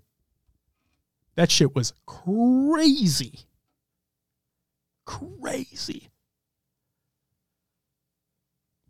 I get it. Tools, like you said earlier, not watching Halo being played for a while sucks, right? It is in a stalemate where no team's moving for like a minute on end. I get it. That's boring. It's not really fun to watch. But when those moments come to fruition and a play happens and it completely changes the tide, oh, oh my God. Getting a hard on thinking about it right now. Holy moly. The stalemates, yeah, like they, they there's a suspense in the air when that's happening. I don't know. It's not boring to watch. They get me firm, Will. oh God, Get me real firm, like a mattress firm mattress. not this again. Firm. Justin says, Did you calculate the bracket challenge? Not yet. My plan is to do that tomorrow. So we will announce the winner of the HCS Pro Talk World's Bracket Challenge on the next episode of the show. So stay tuned for that. Need to give us some time. Our flights came in on Tuesday or Monday, whatever. We're fucking tired. Okay? Fucking tired. What's up, CG? Welcome back. Uh, Vaporus or Vapor Us. Vaporus. Thank you for the follow. Welcome to the live show. Sorry I missed that earlier. So yeah, I fucking love Slayers. I'm so glad they're still in the game. I hope they stay in the game because they were the craziest we've ever had them. The teams are so fucking neck and neck. It's amazing. Will, that's it for the topic. Let's get into some regular news. Yes, CG, I do. I do. Halo Gear rewards for season five by 343. Let's talk about season f- season number that. Great. I've been waiting to do that all episode. I, I bet. I was thinking about it like before you got here today. I'm like, oh my God, this is my perfect opportunity. I could fucking do this finally. So here we are. Halo Gear rewards are back for Halo Infinite Season 5 Reckoning. Um, for season five, we're introducing a new earnable reward that might just come in handy when carrying around all those previously earned rewards. Meet the Halo Tactical Carrier. This UNSC style backpack is mission ready and designed with utility in mind. The Tactical Carrier has three primary compartments, reinforced straps and carry handle, and sufficient nylon and Velcro areas for attaching pins, patches, and other insignia. In other words, fuckers firm. Players can earn access to purchase the tactical carrier by completing the 50 tier premium battle pass. Upon completion, you'll receive a unique code via Waypoint notifications to make their purchase in the Halo Gear shop. Speaking of patches, players who complete the Reckoning Battle Pass will also earn the Reckoning Insignia patch. This embroidered patch will be included with the purchase of the Tactical Carrier backpack. But wait, there's more! Players will also have the option to add on the Operation Combined Arms patch and the Operation Winter Contingency 3 patch for an additional cost.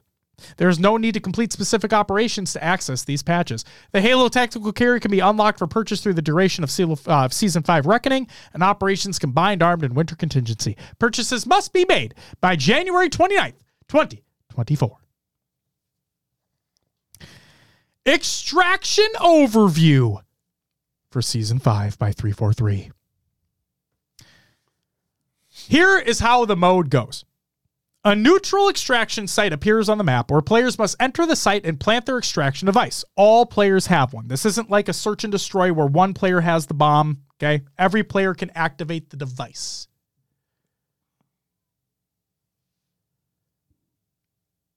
Ikuza, what do you mean we need more merch? What, what, oh, explain, please. Where are the pins at? I haven't got my DMR pin, season three pin, and whatever the other one is. I agree, Mr. Fusion. I don't know where the fucking pins are either. The only one I have is the Shroud screen pin right here, and that's it. Oh my motherfucking pins, Halo rewards. Goddamn. Once an extraction device is planted, it is owned by that player and their team, and a timer will begin counting down to extraction. Enemy players can interrupt the extraction process and even convert it to their team by interacting with the extraction device. If the opposing team successfully converts the extraction device, then the countdown timer resets, and the battle for that site will continue until their successful extraction. I believe it is 60 seconds? 60 seconds. 60 seconds. Whichever team successfully completes the extraction process earns a point, after which a new neutral extraction site will appear someone on the map, somewhere on the map. Simply put, players must deploy and protect extraction sites at different locations on the map to score points. The team with the most points wins up to 4.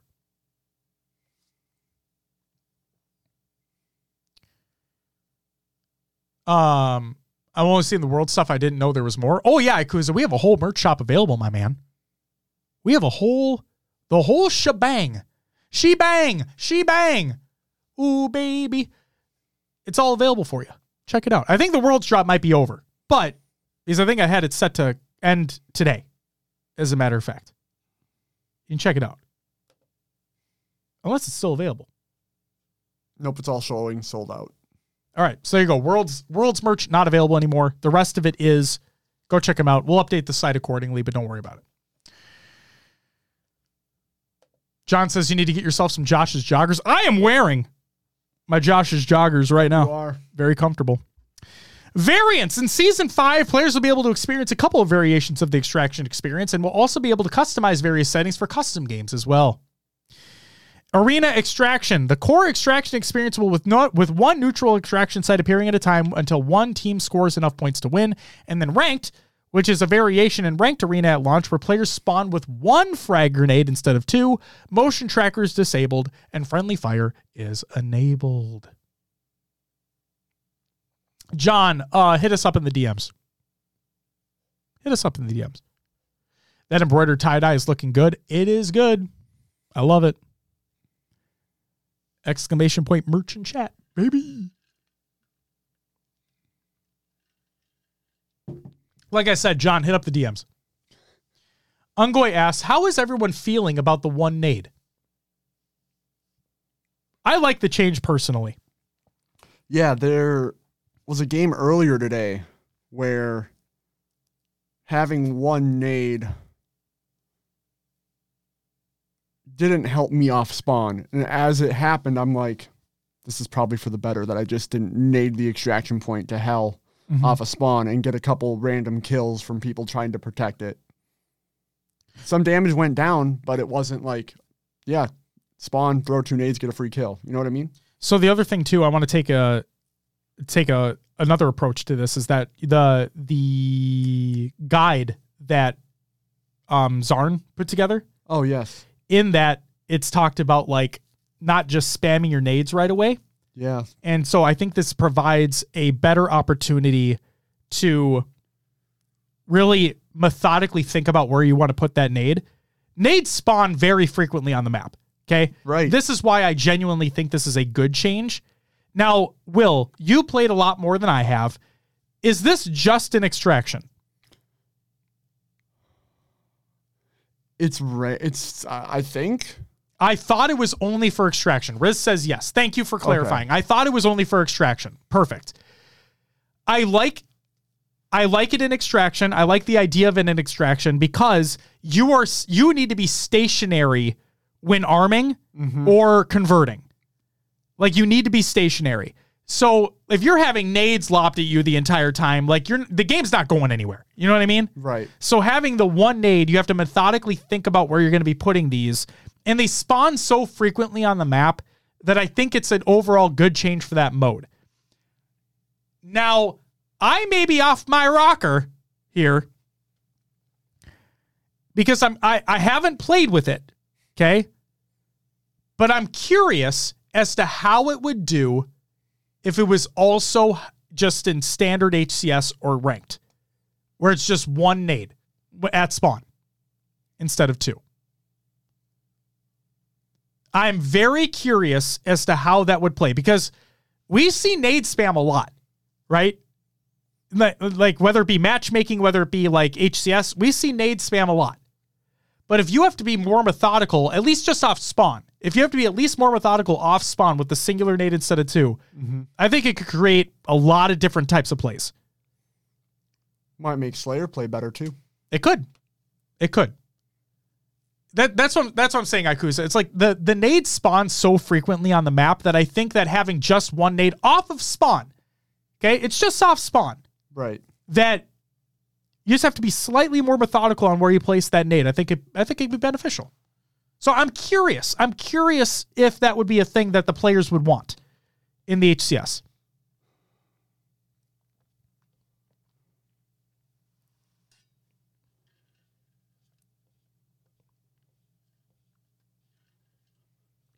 Uh, Dragon says we're gonna we're gonna back up.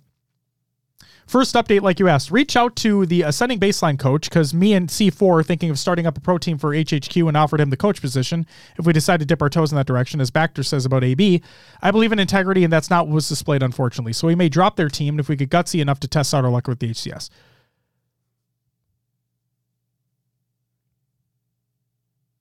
All right. He'd be better used where he's appreciated and not lied about. Wonderful. Love you, Martin. Love you, Martin. Um Yeah, I'm I'm curious to see how a one nade off spawn in all ranked HCS would play. Food for thought for later. Maps. There's two new maps, Forbidden and Prism. Prism is strictly social. Forbidden is ranked and the HCS. I don't really need to talk about aesthetics other than I truly believe that Prism is the best looking map we have in the game now. And also, that Needler, holy shit. Yeah, it's it's the variant that's in uh Campaign. well campaign. It's also in Husky Raid if you Yep. get like the super Husky Raid. So yeah, It uh it's like a homing tracker. Yeah, Um and the funny thing is is that it's literally the power weapon spawn on that map. yeah. That's fucking hilarious. We've never had that as a thing. You know what I mean? So it- it's heavily leaning into the Needler aesthetic, the pink mist aesthetic of the map. I, I genuinely think it's the best uh, looking map that we have in the game. But there's that. And then Forbidden, um, they state that they, there was a Q&A with some of the designers. And for forbidden ample routes uh, around the space may capture the flag matches even more tense. Whether you're attacking defending chasing the flag carrier or trying to navigate your way back to capture the flag. There are a lot of options for the player to utilize in any of these situations which can feel incredibly rewarding. Long sight lines will put your sniping skills to the test and there's some skill jumps that players can utilize to really level up their play. It's a map we wanted to be easy for players to grok uh, but it has additional layers of depth that you can master. Okay Um, apparently both maps will have their own unique infection variants, which is pretty fucking cool. And then they ask, are there any hints toward Easter eggs or secrets for players to keep their eyes open for? There's a hidden secret uh, within the stone ruins. Maybe it's a sandwich. So, What's up with the three four three sandwich thing? who doesn't like sandwiches? Sure. Uh, Gaz, welcome back, by the way, says the Mountain Dew jersey fucks. It does fuck. It fucks hard. It it's, a, a firm. jersey. It's a firm fucking. That jersey, firm fucking. Look at you. Your little SSG chain too. Look at you. Fucking killing it over there. Customization overview. Fuck off, Riz. Since the skin in game goes hard too. Fuck you. If only we had access to it. God damn. Um, customization overview. Rated F for flood. In season five, you can augment the appearance of your Spartan and your weapons with this dire infestation, as individual armor pieces, armor effects, and armor and weapon kits will be available to earn through the battle pass and purchase in the shop. From Ryan on Twitter, he says the only flood cosmetic you can get in Infinite Season 5 without spending money is a single chest piece on the Mark V Reach Core. Everything else is on the premium battle pass or in the store. The season 5 free pass expires after 28 days on November 14th when combined arms begins. That kind of sucks. I wanted to make point of that because I've I've given a lot of criticism towards their battle passes in the past where the the shoulder pieces were separated between tiers. Yeah. The like the rewards for a 100 tiers didn't seem worthwhile that much. Uh, what's the combined arms? It's the first operation. It's the first operation. So there's no more events. Correct. Events have morphed into operations. Yeah. They last longer. They have individual passes that you can purchase a premium variant to where they won't ever expire, like a premium battle pass. There you go.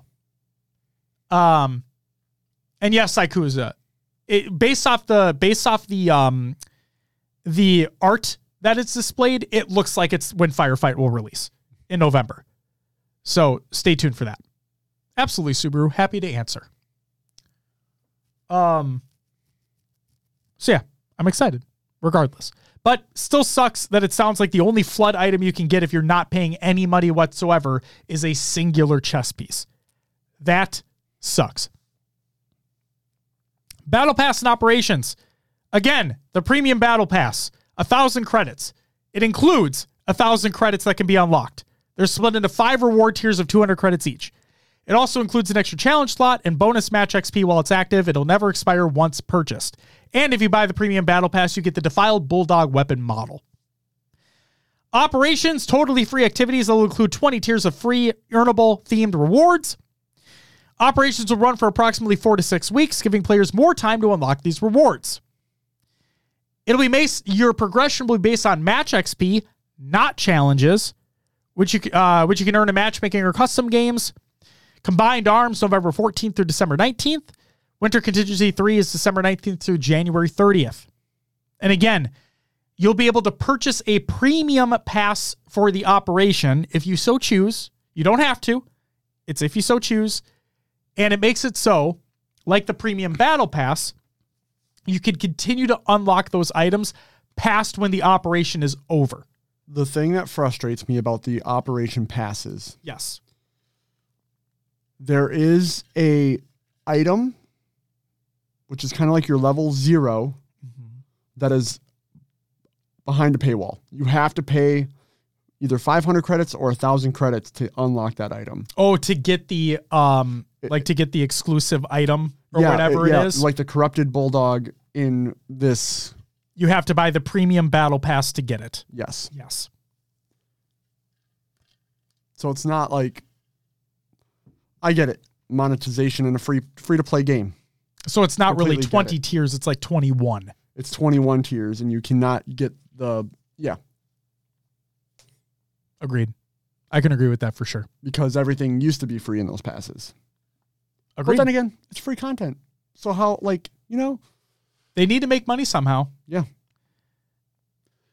I understand like I understand a lot of people that are out there that are still will that are still out there that are like Halo's never done this before. Why does it have to be this way?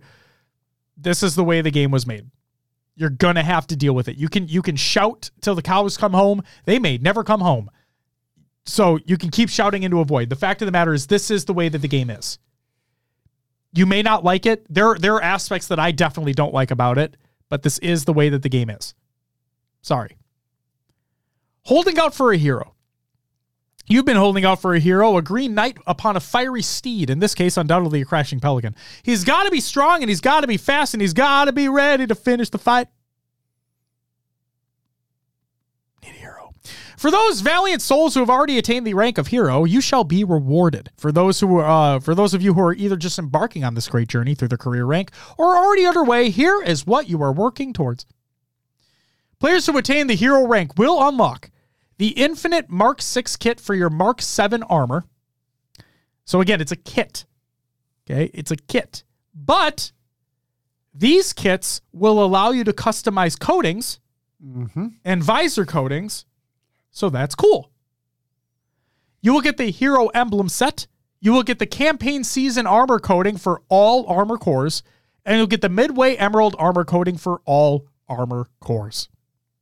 The Master Chief's iconic Gen 3 Mjolnir Mark 6 armor from the campaign of Halo Infinite will not feature the 117 engraving, which can instead be filled with the emblem of choice that best represents you. Speaking of Mjolnir, Mjolnir Magnificence. The Master Chief's iconic Mjolnir Mark V armor from Halo CE has been lovingly and authentically recreated as an armor kit in Halo Infinite and will be made available in the shop during the combined arm operation, which goes live on November 14th, just in time for Halo's birthday. Both the Mark V and Mark Infinite uh, and Infinite Mark 6 armor will be available as armor kits, which have also been updated and enhanced for Season 5 as they now allow for coating, visor, emblem, and FX customization.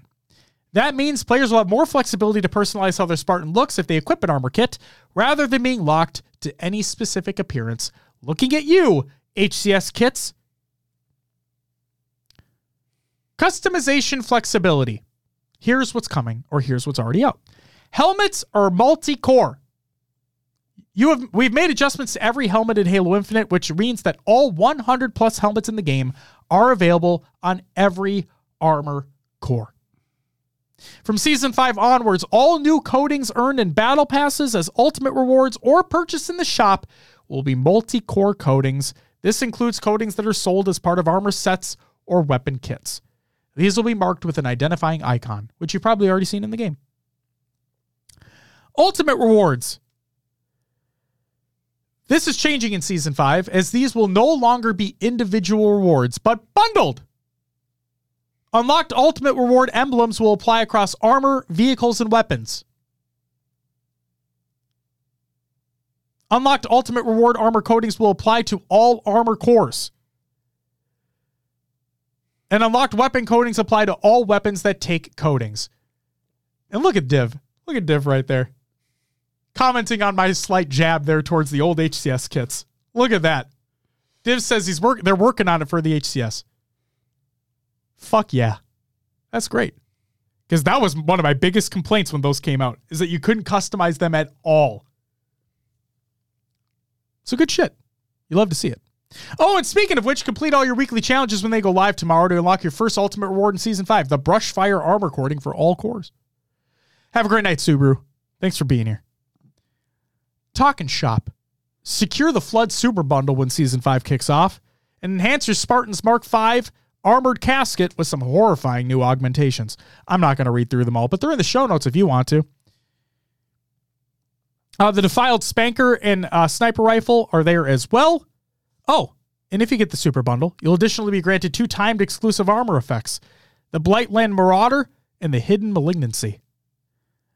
Also, there is a bundle in the shop right now where there is a sniper model that mimics the Halo 3 sniper.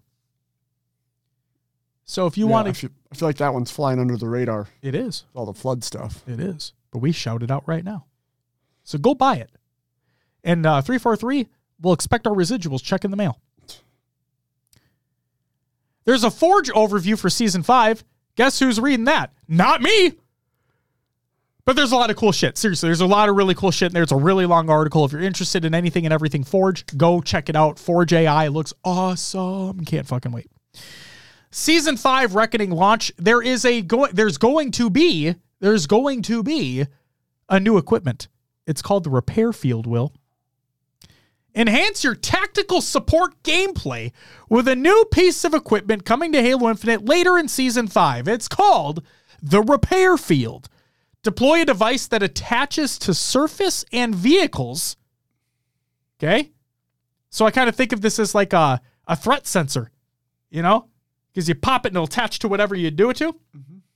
This will attach to surfaces and vehicles, which, after a short arming time, emits a healing field that restores Spartan health and repairs vehicles before it eventually self destructs. Be wary, the repair field's effects is neutral, So it'll do the same for your enemies as it will for you.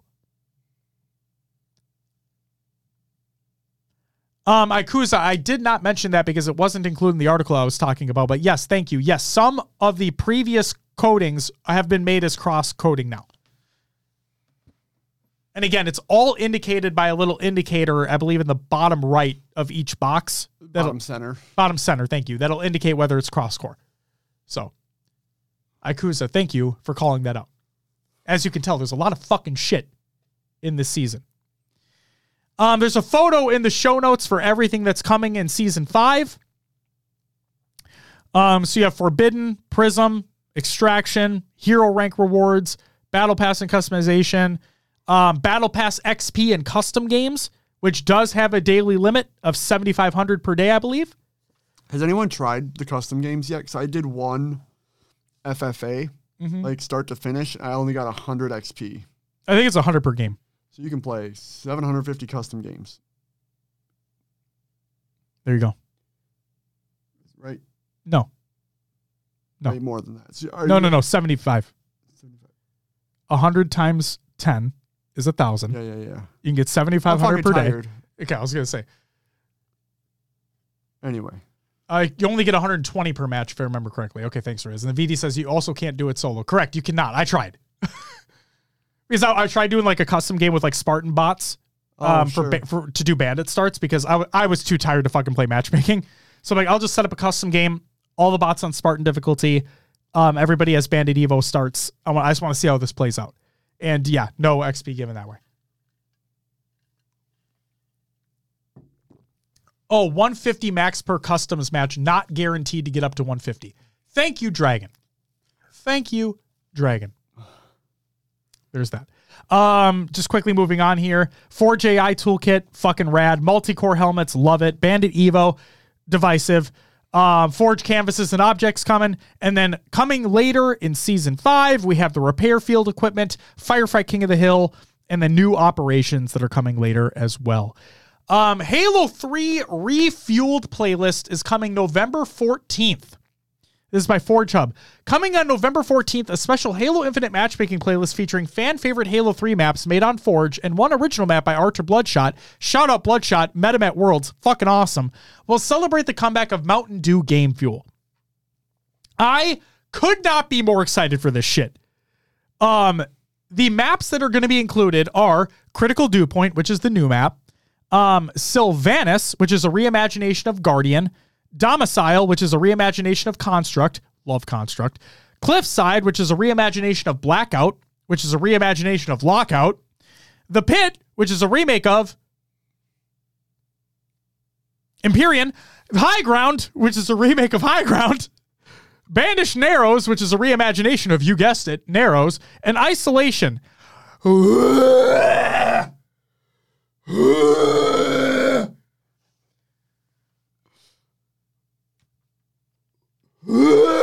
all right, all right. As long as it has the sphincter,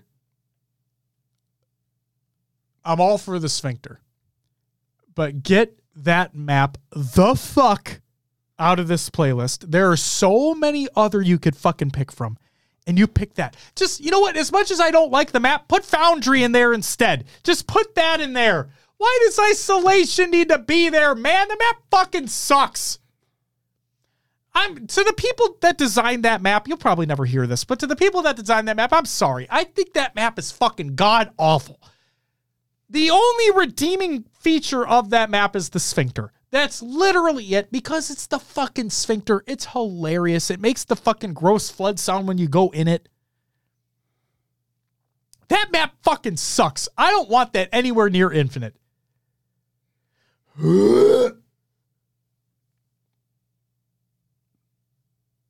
That's it for the regular news.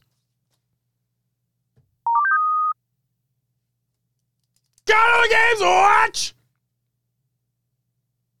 I'm not gonna read the article. You're welcome, Will. But uh it's official. The acquisition is finalized. Xbox now owns Activision Blizzard King. They did it. Bobby Kotick is going bye-bye. Don't let the door hit you on the way out, you fuck. See you later. So yeah, they did it. They they they spent the big bucks. And they bought the big company with the other companies. They now own lots of companies. Lots and lots of companies. So yeah. That's cool. I'm just waiting for games to come to Game Pass, as is literally everybody else. So. Hopefully, we don't have another Redfall situation. Apparently, Redfall got their performance updates. Now it runs at 60 FPS. Fucking rad. That's great. Um, they added some other stuff to that game. Hopefully, people are enjoying it. But uh, just wanna, you know, cool for them. Yay! But the real cool thing, Will, was when Adam Apicella replied to Phil Spencer's tweet about now purchasing Activision Blizzard King. And he said the following Hey, Phil, congrats on the acquisition. Activision Blizzard is a perfect fit. Amidst the massive move you made, you also gained a small but mighty asset called MLG. More than ever, that brand is needed in today's rudderless esports world. Would love to be involved in that resurrection. I've operated every title on the planet, including those first party franchises near and dear to you in Activision Blizzard Halo, COD, WoW, Gears, Hearthstone, Overwatch, etc.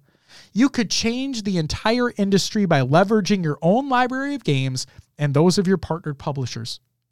I'd love a crack at building the greatest consumer marketing series on the planet, leveraging the best esports brand ever created. My kid is still awake right now and she's screaming. I heard that. I heard it too. So yeah, Adam, that'd be fucking dope. And uh, Phil, you were at Worlds. Get Adam. Bring the old teams back. That'd be kind of rad.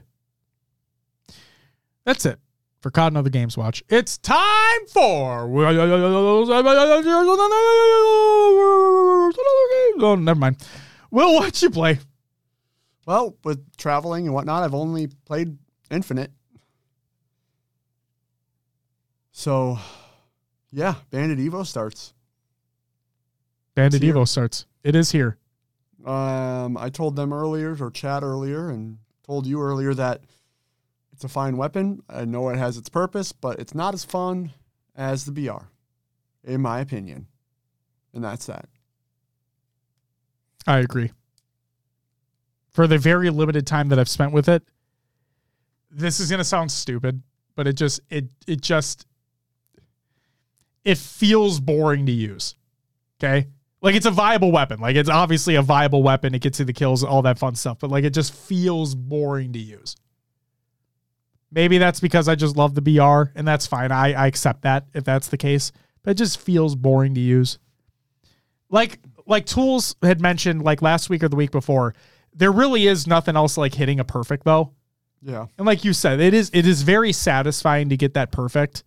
Like the Halo 5 pistol, um, now the Bandit Evo in this game, it, it does feel great to get that perfect. And to hear Jeff Steitzer in the background. But like I don't know. Again, this may sound fucking stupid, but like I said, you didn't really get them as much with the BR. So I just felt like it was more rewarding with the BR when you got a perfect. Sure. You know? I don't know. Again, maybe I'm off my fucking rocker. Whatever. Um what I am excited for though is as we always say, I'm excited to see the pros get their hands on it. Um I'm excited to see what I would love to see and I I, w- I wouldn't be surprised if they don't want to, but uh Tashi did say that they're going to be doing like those some online stuff in the off season on FACEIT. I would love to see um any of these top teams get in there and test their hand. You know, it is online. It doesn't matter literally at all, but I'd love to see how they play with it. I think it'd be really fun to see these top teams actually playing each other, not just a matchmaking game. So Sure. love to see that happen. Um, I also played some Infinite. Tried out Firefight King of the Hill at Worlds. Was really fucking fun. Can't wait for that to actually release. And then I was playing some MCC on the Steam Deck all weekend. Justin and I were going back and forth. We're playing Reach's campaign. So All right. it's a fun time. Nice. Convinced him to buy a Steam Deck. That's that's that's what happened there. Oh man. All right. That's it for Will's Adventures. Let's get into some shout outs. Happy belated birthday to Frosty and T Squared. You guys are awesome. And I I also found it like so fitting that Frosty's birthday, I believe, was like right before the tournament. Yeah, And so a nice little birthday present for him. for sure. Yep. So shout out Frosty. Happy birthday to you. Um, happy birthday to T Squared. T Squared was at Worlds. Repping that uh SSG straight ripping merch. Love to see it. Love to see it. Shout out to everyone who donated to Gamers Outreach during the Halo World Championship to help raise over $12,500. That's fucking awesome. You guys are great. Thank you guys for donating. Thank you guys for tuning into the streams over at the Gamers Outreach section. Really fucking cool. Shout out to everyone who followed and subbed during the live show. Give me a second.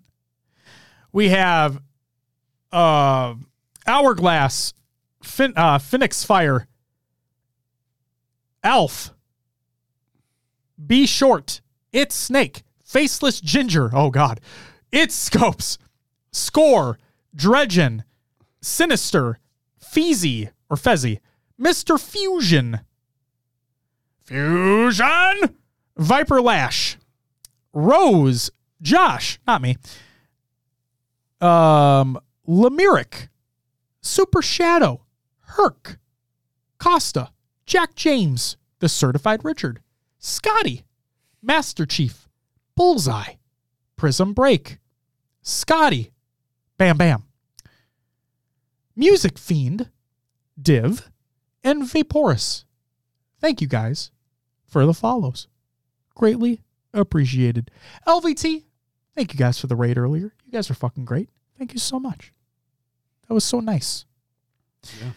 John with the five month resub, Ashley with the seven month resub, the anonymous gifter with the anonymous gifted sub, Danny with the th- uh, eight month resub, Jesus Christ, John with the five gifted. I'm trying to like read as I do this. Rasta with the two month resub, And Chica with the 16 month resub, Tara with the three month resub. Um. Rob with the two month resub. Mr. Fusion with the new sub. Space Station with the three month sub. Danny Phantom with the seven month sub. Smiley with the seven month sub. Absent with the three month primer. Spring King with the new sub. You guys are all amazing. Y'all get oh woo! Fuck yeah. Daddy, thanks for the bits. As always, Hashtag bit by bit. Thank you. Actually, I think we had uh, Mr. Epic Beast. Thank you for the 100 bits as well. Oh, very nice. Thought I saw another one in there. You guys are fucking great. And then shout out to everyone who's a patron at the semi pro and higher tiers. That's Rastamucky Jr., Ricky, Snegu, Raider Hater, Peanut Mutt, One Small Danny, Danny Phantom, Riznek, Zarners, Obby Joy, Mr. Smiley, High Tech Redneck, Goalie Sniper, The Only Neeb, Heavy Rainfall, uh, Lady Dartboard, and Carnage. Thank you guys for the extra support over on the Patreon. Patreon content for October. We will be recording on Sunday. Yeah. Yeah. This coming Sunday. Yes, we'll be recording this coming Sunday, so stay tuned for all that. It's going to be a great time. Can't wait. That's it for the shout outs. Let's get into some community creations. Halo memes are every day. Reddit.com forward slash r forward slash Halo memes. Go check that out. HCS Worlds Animation by Prometheus. Check that out on Twitter. Believe the Hype merch by Maniac. Believe the Hype merch is available right now. And there is a jersey in there that looks sick, and I might have to fucking buy it. I'm surprised you didn't already. I'm surprised too because I actually kind of forgot. But hey, this is why it's in the show notes so I don't forget. You know? Sure. HCS Trading Cards by James Clark. If you've been paying attention on the set, I don't know if you're even able to see them on the set, but behind Will, there's an I Got Your Pistola trading card. And behind me, there's a Walshy trading card. And uh, on the back of the of the Walshy trading card, I believe it might even be none other than Lottie herself.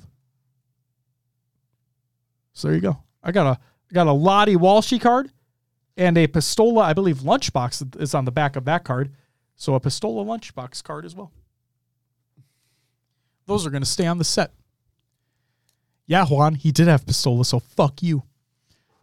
Um, so yeah, shout out to James Clark for the trading cards. They're fucking awesome. Um, Shopify Rebellion thoughts on Worlds by Shopify Rebellion. They put out a little bit of content for in the tournament. Go check that out.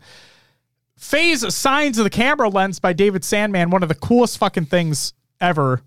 Like I was literally standing next to Dave when he said that he wanted to do it, Yeah. and uh, he actually was able to get it done. Um, super super fucking cool. He saved the lens. That it's oh my god, su- such a fucking cool thing. And then uh, while I don't like how he handled a tournament, a community tournament that was handled a, a while ago, Accelerate put out a video for a Halo Infinite CPU fix, which, from what I like, I did it. It's it's a registry edit. It's a very small Windows registry edit. Um, now, okay, let me put this out there. You should not. You see, I don't think he said this in his video. Obviously, he knows about PC stuff. That's obvious. He plays mouse and keyboard. He plays a lot of PC titles. He's he's big into PC stuff. I get it. He knows his shit. But I need to make sure that this is put out there and people understand. You should not just go willy nilly editing your Windows registry files. Don't do that. Okay? You can heavily fuck up your system if you just go in and willy nilly change Windows window reg, Windows registry files. Don't do it unless you know what you're doing. Okay? Okay. That being said, supposedly it does it's not for everybody, but supposedly um there are systems out there where Infinite will not utilize all your cores. Okay, when you're playing the game. Therefore, increasing the amount of stutter, so on and so forth, and not as great a performance. I'm not talking about frames. I'm just talking about like stutters and uh, consistency in in the game, right? Stability.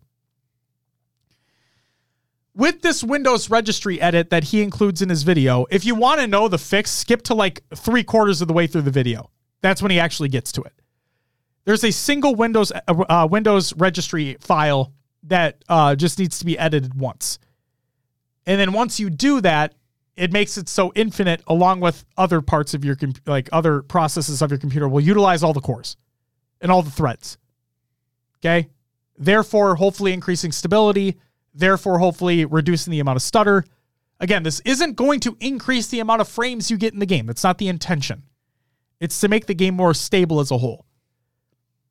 Now, I only did this last night, so I haven't really fully tested it, but apparently for a lot of people, it's done wonders. There are some people that even accelerated states in the video that it didn't do anything for, but you could test it out if you're interested. But again, do not willy nilly edit your Windows registry files. Don't do that. Do your research first. Make sure you're not going to fuck anything else up. Then go ahead. That's it for community creations. Will, Yeah. that's all I got for the show. Therefore, if you wouldn't mind plugging this bitch.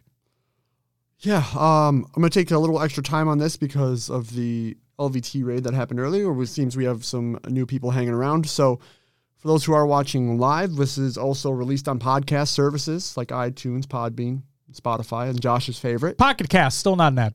Maybe someday though. Maybe. We'll have to wait and see. Um, we do have a public Discord. If you'd like to join that, link is provided in the Google Doc of the show notes of the show. Exclamation point show notes in chat, or we have a link tree on our Twitter that gets you into the Discord.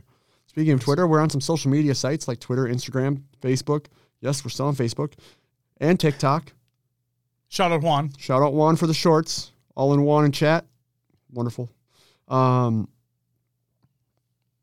if you want to reach out to us, normally Twitter's the way to go. Oh, there we go. He's pointing to the sticker. All in one right there, Um, baby. Shorts are also on YouTube where we post all our VODs, our old interview series, anything like that. It's all on YouTube, some extra content there. And then if you love the show, love our content, we have a Patreon where you can subscribe. There's three or four different tiers actually, maybe even five if I'm I think there's four. Well, five if you include supporter. exactly five tiers. Yeah. Four, four of them will get you some extra content, an extra audio show, the next level up, an extra video show, and then at the highest level, you get to do a little something special with us. Well, some, some. Actually, I think there is four. Four. Now they, now they come. Now come to think of Now it. to come think of it, yeah, yeah. Yeah, there's two, five, 10, 25. Hot Four damn. Um, we used to have a website. hcsprotalk.com. But it doesn't it doesn't go there anymore. You can still type it in if you want. But it actually goes to evolvedhalo.com Your home for Halo. because we've partnered with the fine folks over at Podcast Evolved. And make sure to go check out their shows if you're into the, the lore side of Halo with their shows, Podcast Evolved, Mission Debrief. If you want to check out stuff about the Paramount Plus show, Halo TV Plus, We were on a couple episodes. we, we were. Um, they talk about the Halo books in their book club. If you're interested in the uh, Mega Construx series, they have a show built with blocks. They just have a news headline story, which is called Halo Headlines, and then Halo Gear Guide as well. So make sure to go check out the fine folks at Podcast Evolved. You want you want to know like a really cute story real quick? Just real quick. Yeah, This has to do with Juan. I have a couple of st- uh, like event stories and like travel I should have told too. Well, hit these here at the end real quick. Okay, sweet. Uh want to I want to I want to just say this real quick about Juan. Uh we were talking to Golden Boy. Um he was buying merch. I, I just I went and stopped him and we're and we're all just shooting the shit. Uh and Juan like Juan tried to like introduce himself to Golden Boy. And Golden Boy's like, I fucking know who you are. What are you talking about? And I'm like, oh Juan, I oh. love you so much. Oh my god, it was so funny. It was just so cute. That's great. Like, who doesn't fucking know who Juan is? Are you kidding me? Dude makes amazing content. Come on now. Holy shit. All right. So I I, ha- I got to tell this first story. Please do. I get on the plane, mm. and on my Did you sit next to Petey? No. I had I had two pins in my backpack. Yeah. The Master Chief helmet and Guilty Spark. Mm. And as I sat down and put my bag under the seat, the pins got lifted and flung off. I'm mm. like, shit. And all I could find was the Master Chief helmet. Mm-hmm. I also found a Dragon Ball with the five stars on the plane, a pin, which I thought was like, hey, this is cool. I now That's have really a, I now fucking have a Dragon Ball. I've collected one of them. I made a uh, fusion reference earlier to the show did. too. Um, Look at um, that. And I'm like, I can't find Guilty Spark. It's just fucking gone. So I was like, cut my losses, get off the plane in Seattle, and I'm walking around and my shoe is fucking squeaking. Er, er, er. I finally sit down and look. My pin was in my oh, shoe. Fuck. Like just fucking in the shoe. Whoa. So I grabbed It was firmly in there. firmly in there. Did you firmly grasp it? You- I had to. Firmly grasp it. so I got my Guilty Spark pin back. It's still in my suitcase, which I thought was great. I also forgot to bring shoes to Seattle. I was in Oh my god, that's right. Yeah, I so I was getting ready in the morning and I'm like, I'm gonna go throw my bags in the car, and I had like basically my house shoes or slippers on. Throw the bags This in the car. motherfucker's got house shoes. It's convenient. I don't, you know, you got to go in the garage, throw away trash, or you know, outdoor fridge. Let me soda. introduce you into the wonderful world of the shoe that I fucking despise, but still wear anyway. Crocs. Yeah, I just I got like a, a pair of Hey Dudes basically that I slip on and off, but I don't. Oh. So We got to talk about Blaze too. so I uh, yeah, get to the airport, get dropped off, and I look down. I'm like, I forgot my fucking shoes. I'm still in the Hey Dudes, and had to uh, stop stopped at the van store in Seattle. So I now I have some Seattle Vans, which I'm excited about. There you go. Seattle Random fans. random shit, travel shit. Blaze story. What do you got? Well, I I have two. I have two stories as well. One of which, uh, very very much so contemplated talking about. Fuck it. Actually, first let's give a shout out to Tools. Uh, Tools, you were technically the first person other than Will to get a world sticker because he stopped me like as we were entering the venue for day one. Um, so got to give a shout out to Tools. He literally followed followed me like he's he, we had to go back down the escalator or something. Um, because we we were trying to get to like the FedEx that was down there, and he's like, "Can I follow you down to get a sticker?" I'm like, "Fuck yeah!" And then I genuinely believe he was the first person besides you Oh, to get awesome. a world sticker. So shout out Tools. Yeah, shout out tools. Yep. Um. Okay, let's we'll do the we'll do the Blaze story first, and then I want to talk about Keith David because Oh! yeah, I got I got I can't I can't not talk about it because it was something that it was one of the greatest moments I think I've ever experienced because it was so fucking weird.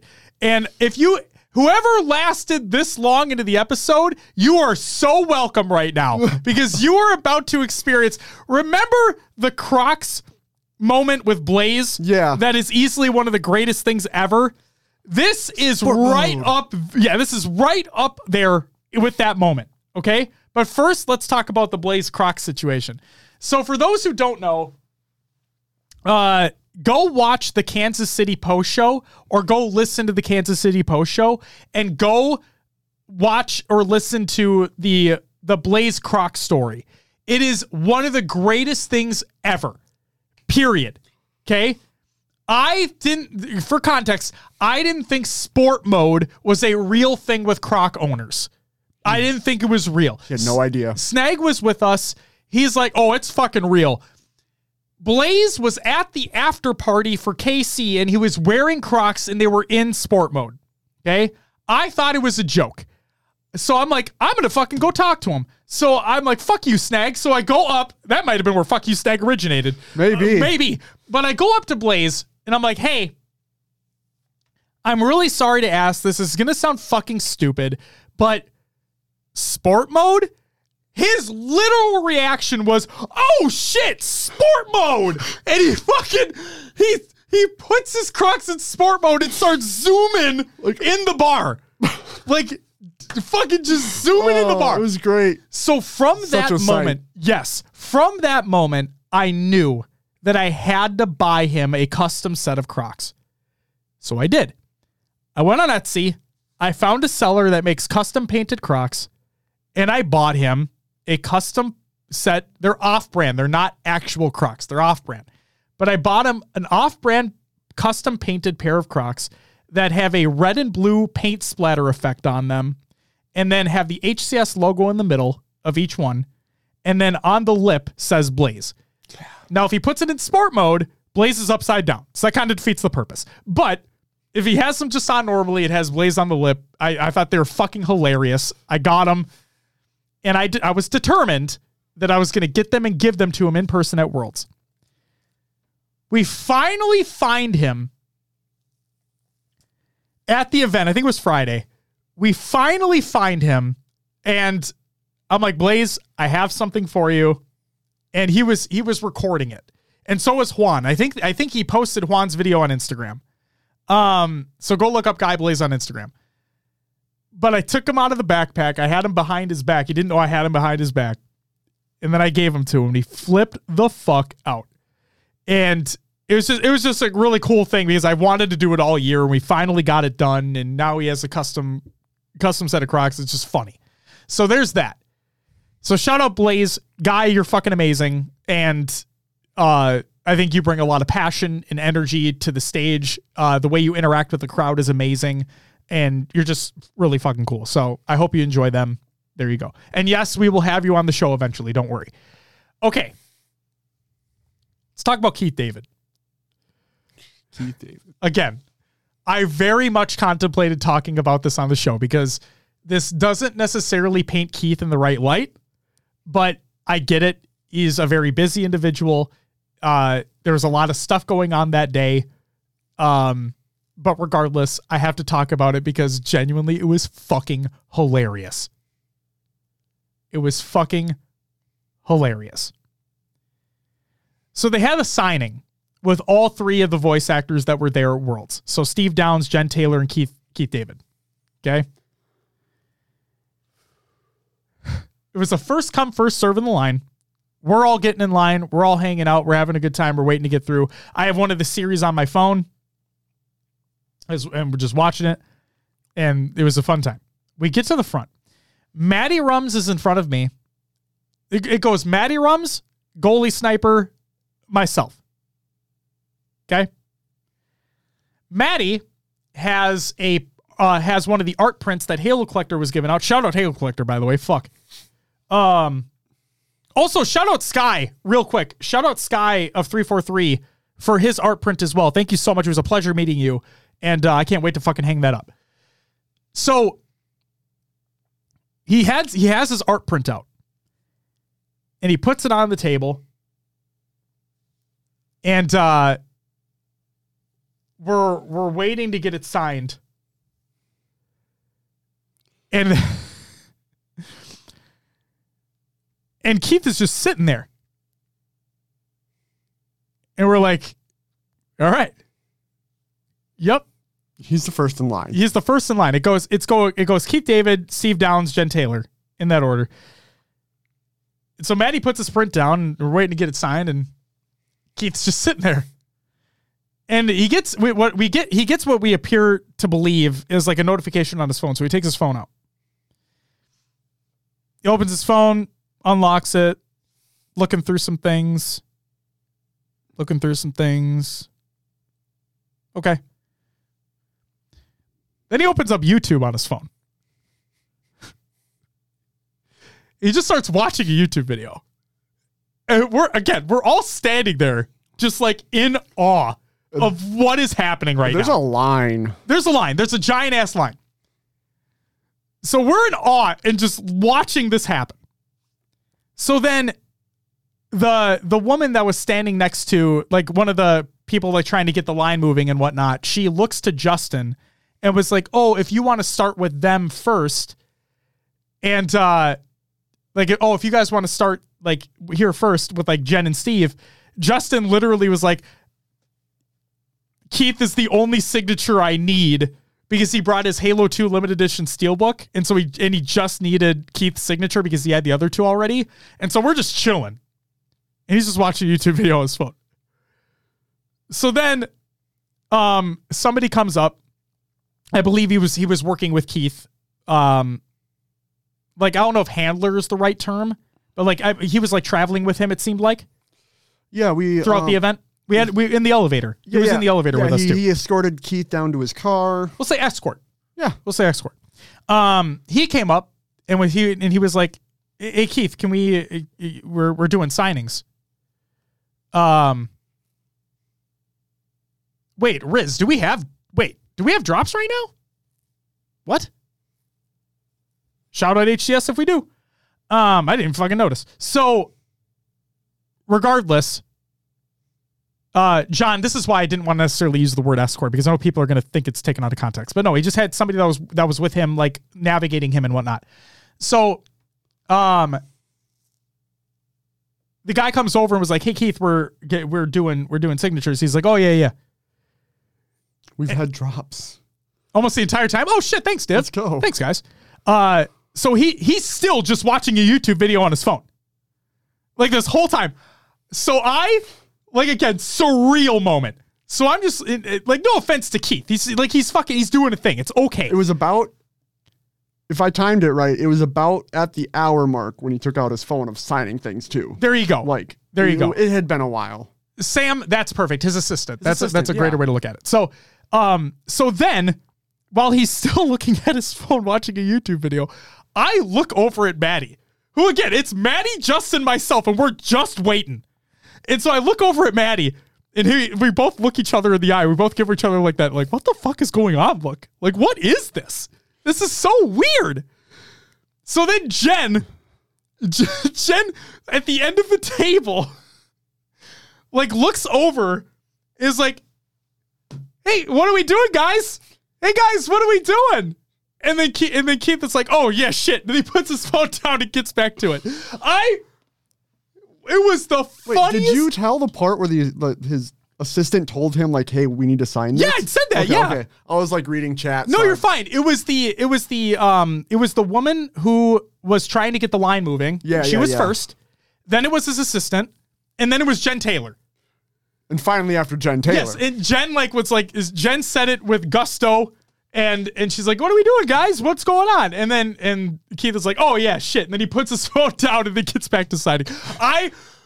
We we got our stuff signed, and again, this is not this is not no shade towards Keith. Like it's a it's been a long fucking day. He just wants to take a break, probably. I get it. I fully understand. It's just the way it happened, and the fact that we were the ones that right then and there that got to witness the whole thing happen. Like, holy shit. We we we finish getting stuff signed, we walk away, and we all just like standing like, what the fuck just happened? So that was that in my opinion, like that was one of those blaze moments where it's just like, oh my god, I can't believe this is a thing that actually happened at an event. So Shout out Keith David. Yeah. Dude's a fucking ball. He didn't give a fuck. It was so awesome. He, like I said, he probably just needed a moment to himself. He probably just like, I've been here for a long time. I'm gonna take a little breaky break. We'll get through the line anyway. We're here for 90 minutes. We're gonna be okay. And yeah, Yeah. it's like fucking shout out Keith David. That was so fucking funny. And then to top it all off, like we hinted at earlier, we were in an elevator with him Yeah. on his way out of the event. At the end of the day, yep. It was Or so fucking once funny. he was done, yeah. It was so fucking funny. Oh my god. So yeah. Shout out Keith David. Trying to think uh oh, talk to Lucid's dad, uh Tiger Tom, shout out. Oh yeah. Um talked to him when we were at GameWorks. Oh nice. Yeah, he he was with his family. Um, and he talked about how he almost didn't like make it. Because of like flight and uh, hotel bullshit. And yeah, he's like, um, I owe you a drink. And I'm like, what? He's like, yeah, I owe you a drink. I never got my drink. Oh. The fuck? What do you owe you a drink for? I don't know. He just said he wanted to buy me one. I'm I all right. Oh. Okay. He didn't buy me one. Well. Thanks a lot, Tiger Tom. We were kind of bouncing around anyway. Appreciate it. I'm just kidding. I'm just giving you shit. He'll be here again sometime. Oh shit! Oh, I did. He did get his stickers. So Tiger Tom? yeah, because you gave them to him, didn't I you? gave him I gave him, yeah, stickers. Met APG's dad in the bathroom. Oh yeah. Yeah, that was funny. I'm trying. I to be I honest with you, I'm I'm being an asshole. Right? I know it's late, but like somebody said that they only have 11 minutes left on their drops, and I'm trying to make sure they get them here. So I'm kind of filling time. But APG's dad in the bathroom, um, we like I forget exactly what we were talking about. He's super nice, very fucking nice. Uh, and he goes, "Who you got?" This is a fucking Paul. Uh, Paul, she was in the bathroom too. This asshole. So uh, he, he, APG's dad's like, "Who do you have? Who do you got winning it?" And I go, I, I mean, I got, I got FaZe winning it, and then Paul, she's like, "Boo!" And I'm like, "Fuck you, Pula." Um, and APG's dad is like, "Oh yeah, I'm, uh, I'm APG's dad." So I'm like, "Ah, shit! Why is it every time?" Literally, I met Hook's dad when Hook was competing. Um, fucking what event was that? That was DreamHack Denver. I met Hook's dad at DreamHack Denver, and I didn't have their team winning. Yeah. And I'm like, you, mo- why am I fucking meeting these? Why am I meeting these parents at the most inopportune fucking time?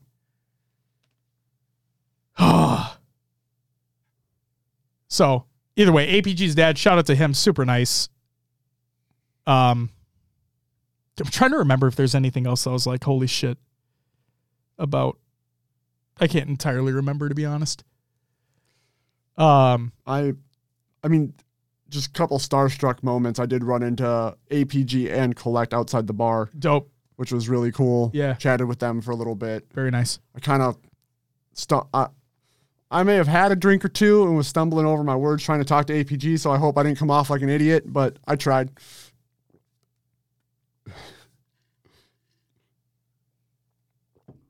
They're both super nice. They are both very nice.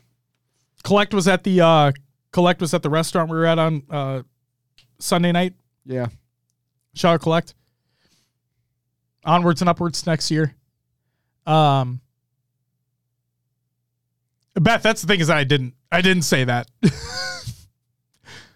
like obviously I love that roster and I think that organization's great, but like no, I didn't fucking you know. I wanted FaZe to win.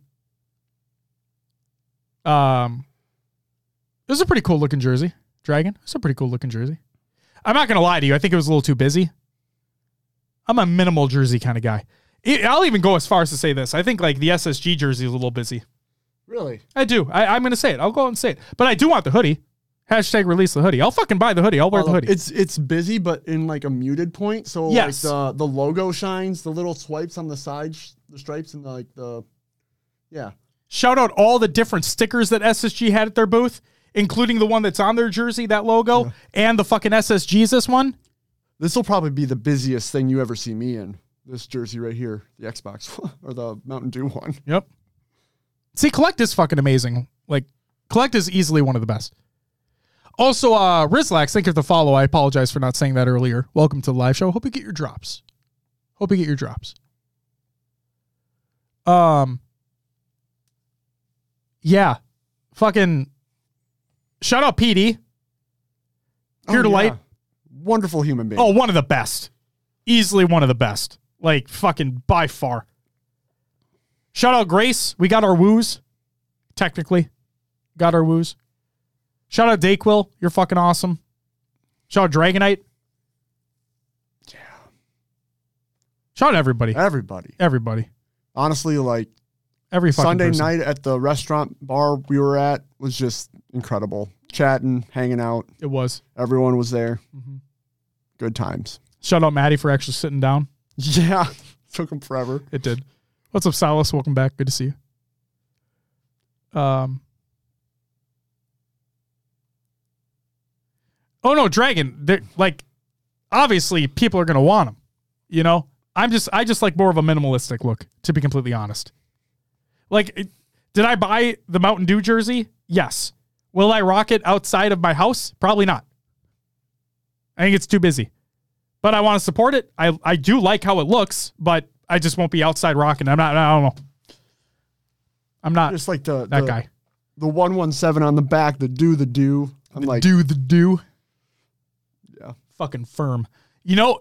You know what jersey I love though what's that? from this event? Mm-hmm. Genuinely fucking love. That guy right there. The FaZe one. God, maybe they should have done something like a skin like that in the game versus the sand one. Well, the funny thing is, is that they had a sand jersey too. yeah, I know. That did match their coating. But no, I agree with you. I agree. Um, I didn't even really get to check this thing out that much. I, I love how it has the Halo World Championship 2023 on the sleeve. Uh, it's got the FaZe, the FaZe on the sleeve. On the back, it has HCS, the HCS logo Oh, I can see it right as well. there. Yeah, All right. all none right. of the fucking MoonPay shit. Yeah, that's usually ever. Oh over my god, everything. I'm so glad they got away from that shit. So fucking glad. Um, John, I agree. Shout out to that restaurant, fucking Elephant and Cable. Is that what it was? Case, elephant and Kate. I thought it was Elephant and Cable. I could be wrong. though. Cable sounds Castle. Elephant Castle. and Castle. Jesus Christ. Yeah. Cable. Elephant and Castle. Now, the food was pretty good. They were not busy all three days we went. Yeah, we went there literally all three days, and they weren't busy all three days. we it didn't was go Saturday. awesome. SSG. Game Oh. SSG. That's right. But I thought, wait. Wait. Didn't we go after? We weren't at the SSG thing the whole time. Because they closed at 11. gotcha. Yeah. you guys went out. ah. You guys went after GameWorks. I went home, or to the B and B. There you go. There you go. So yeah, we went every single night. Um, but no, it was great. The drinks were the the drinks the drinks were really good. Wasn't a fan of the pen- penicillin, but that was my fault. The bees knees, bees knees were fucking lit. That was weird. Holy shit. Riz, if you're still here, I hope you got your drops. It has been 11 minutes. There you go. I imagine there's a lot more that I'm forgetting right now. Um, that what we can probably talk about at a later time, but I think that's all I got now. Will, I know we've been out, we've been live for a long fucking time. Yep. Uh, we have. What was the record? I don't know. We're getting. Will's like, let's not try to fucking hit that record right yeah, now. please no. Um, all right. Well, with that, I think this is a, as good a time as any to end the show. Thanks everyone for hanging out tonight. Yeah. Shout out HCS for giving us drops. Fucking, I didn't even realize that happened. You guys are awesome. Thank you so much for turning that on. Uh, for those that tuned in, got your drops. Hope you enjoy it. Um, yeah. Worlds 2023. The greatest event I think we've ever had. By far. And they only got better as the year went on. That, I know we have a meta change and whatnot with the bandit, but that seriously just makes me so fucking excited for next year. If the competition is this close already, oh my God, man. I just hate we have to wait so long. I agree. I agree. What the fuck, Tashi? What the fuck? the one the one thing that I don't like is that we, we have to wait till January to get info. That's what I don't like. Now, granted, I will say I fully understand that they probably don't have everything locked down yet and they don't want to make an announcement until they do. And then they usually take a holiday break between mid December to January Yes. 1st. So I do understand it. But yes, I I'd be lying if I if I didn't say that like I I would have loved for there to be something teased at Worlds. Just something, anything. You don't need the first three events, you don't need the first two events, but like if you could just get could could have just given us the first event date. Oh, that would have been so great. But alas, here we are. And not even saying the preseason stuff because the preseason stuff fell through like a bitch last year. So or this year technically. So would have liked an event announcement at Worlds. We didn't get it. It is what it is. January is a good amount away. Whatever. Which again just makes me believe that the first event we're going to get is in February, which is going to suck because it's so fucking close. That- Sure. that's an assumption. We don't know. It's an assumption. There you go. I'm rambling.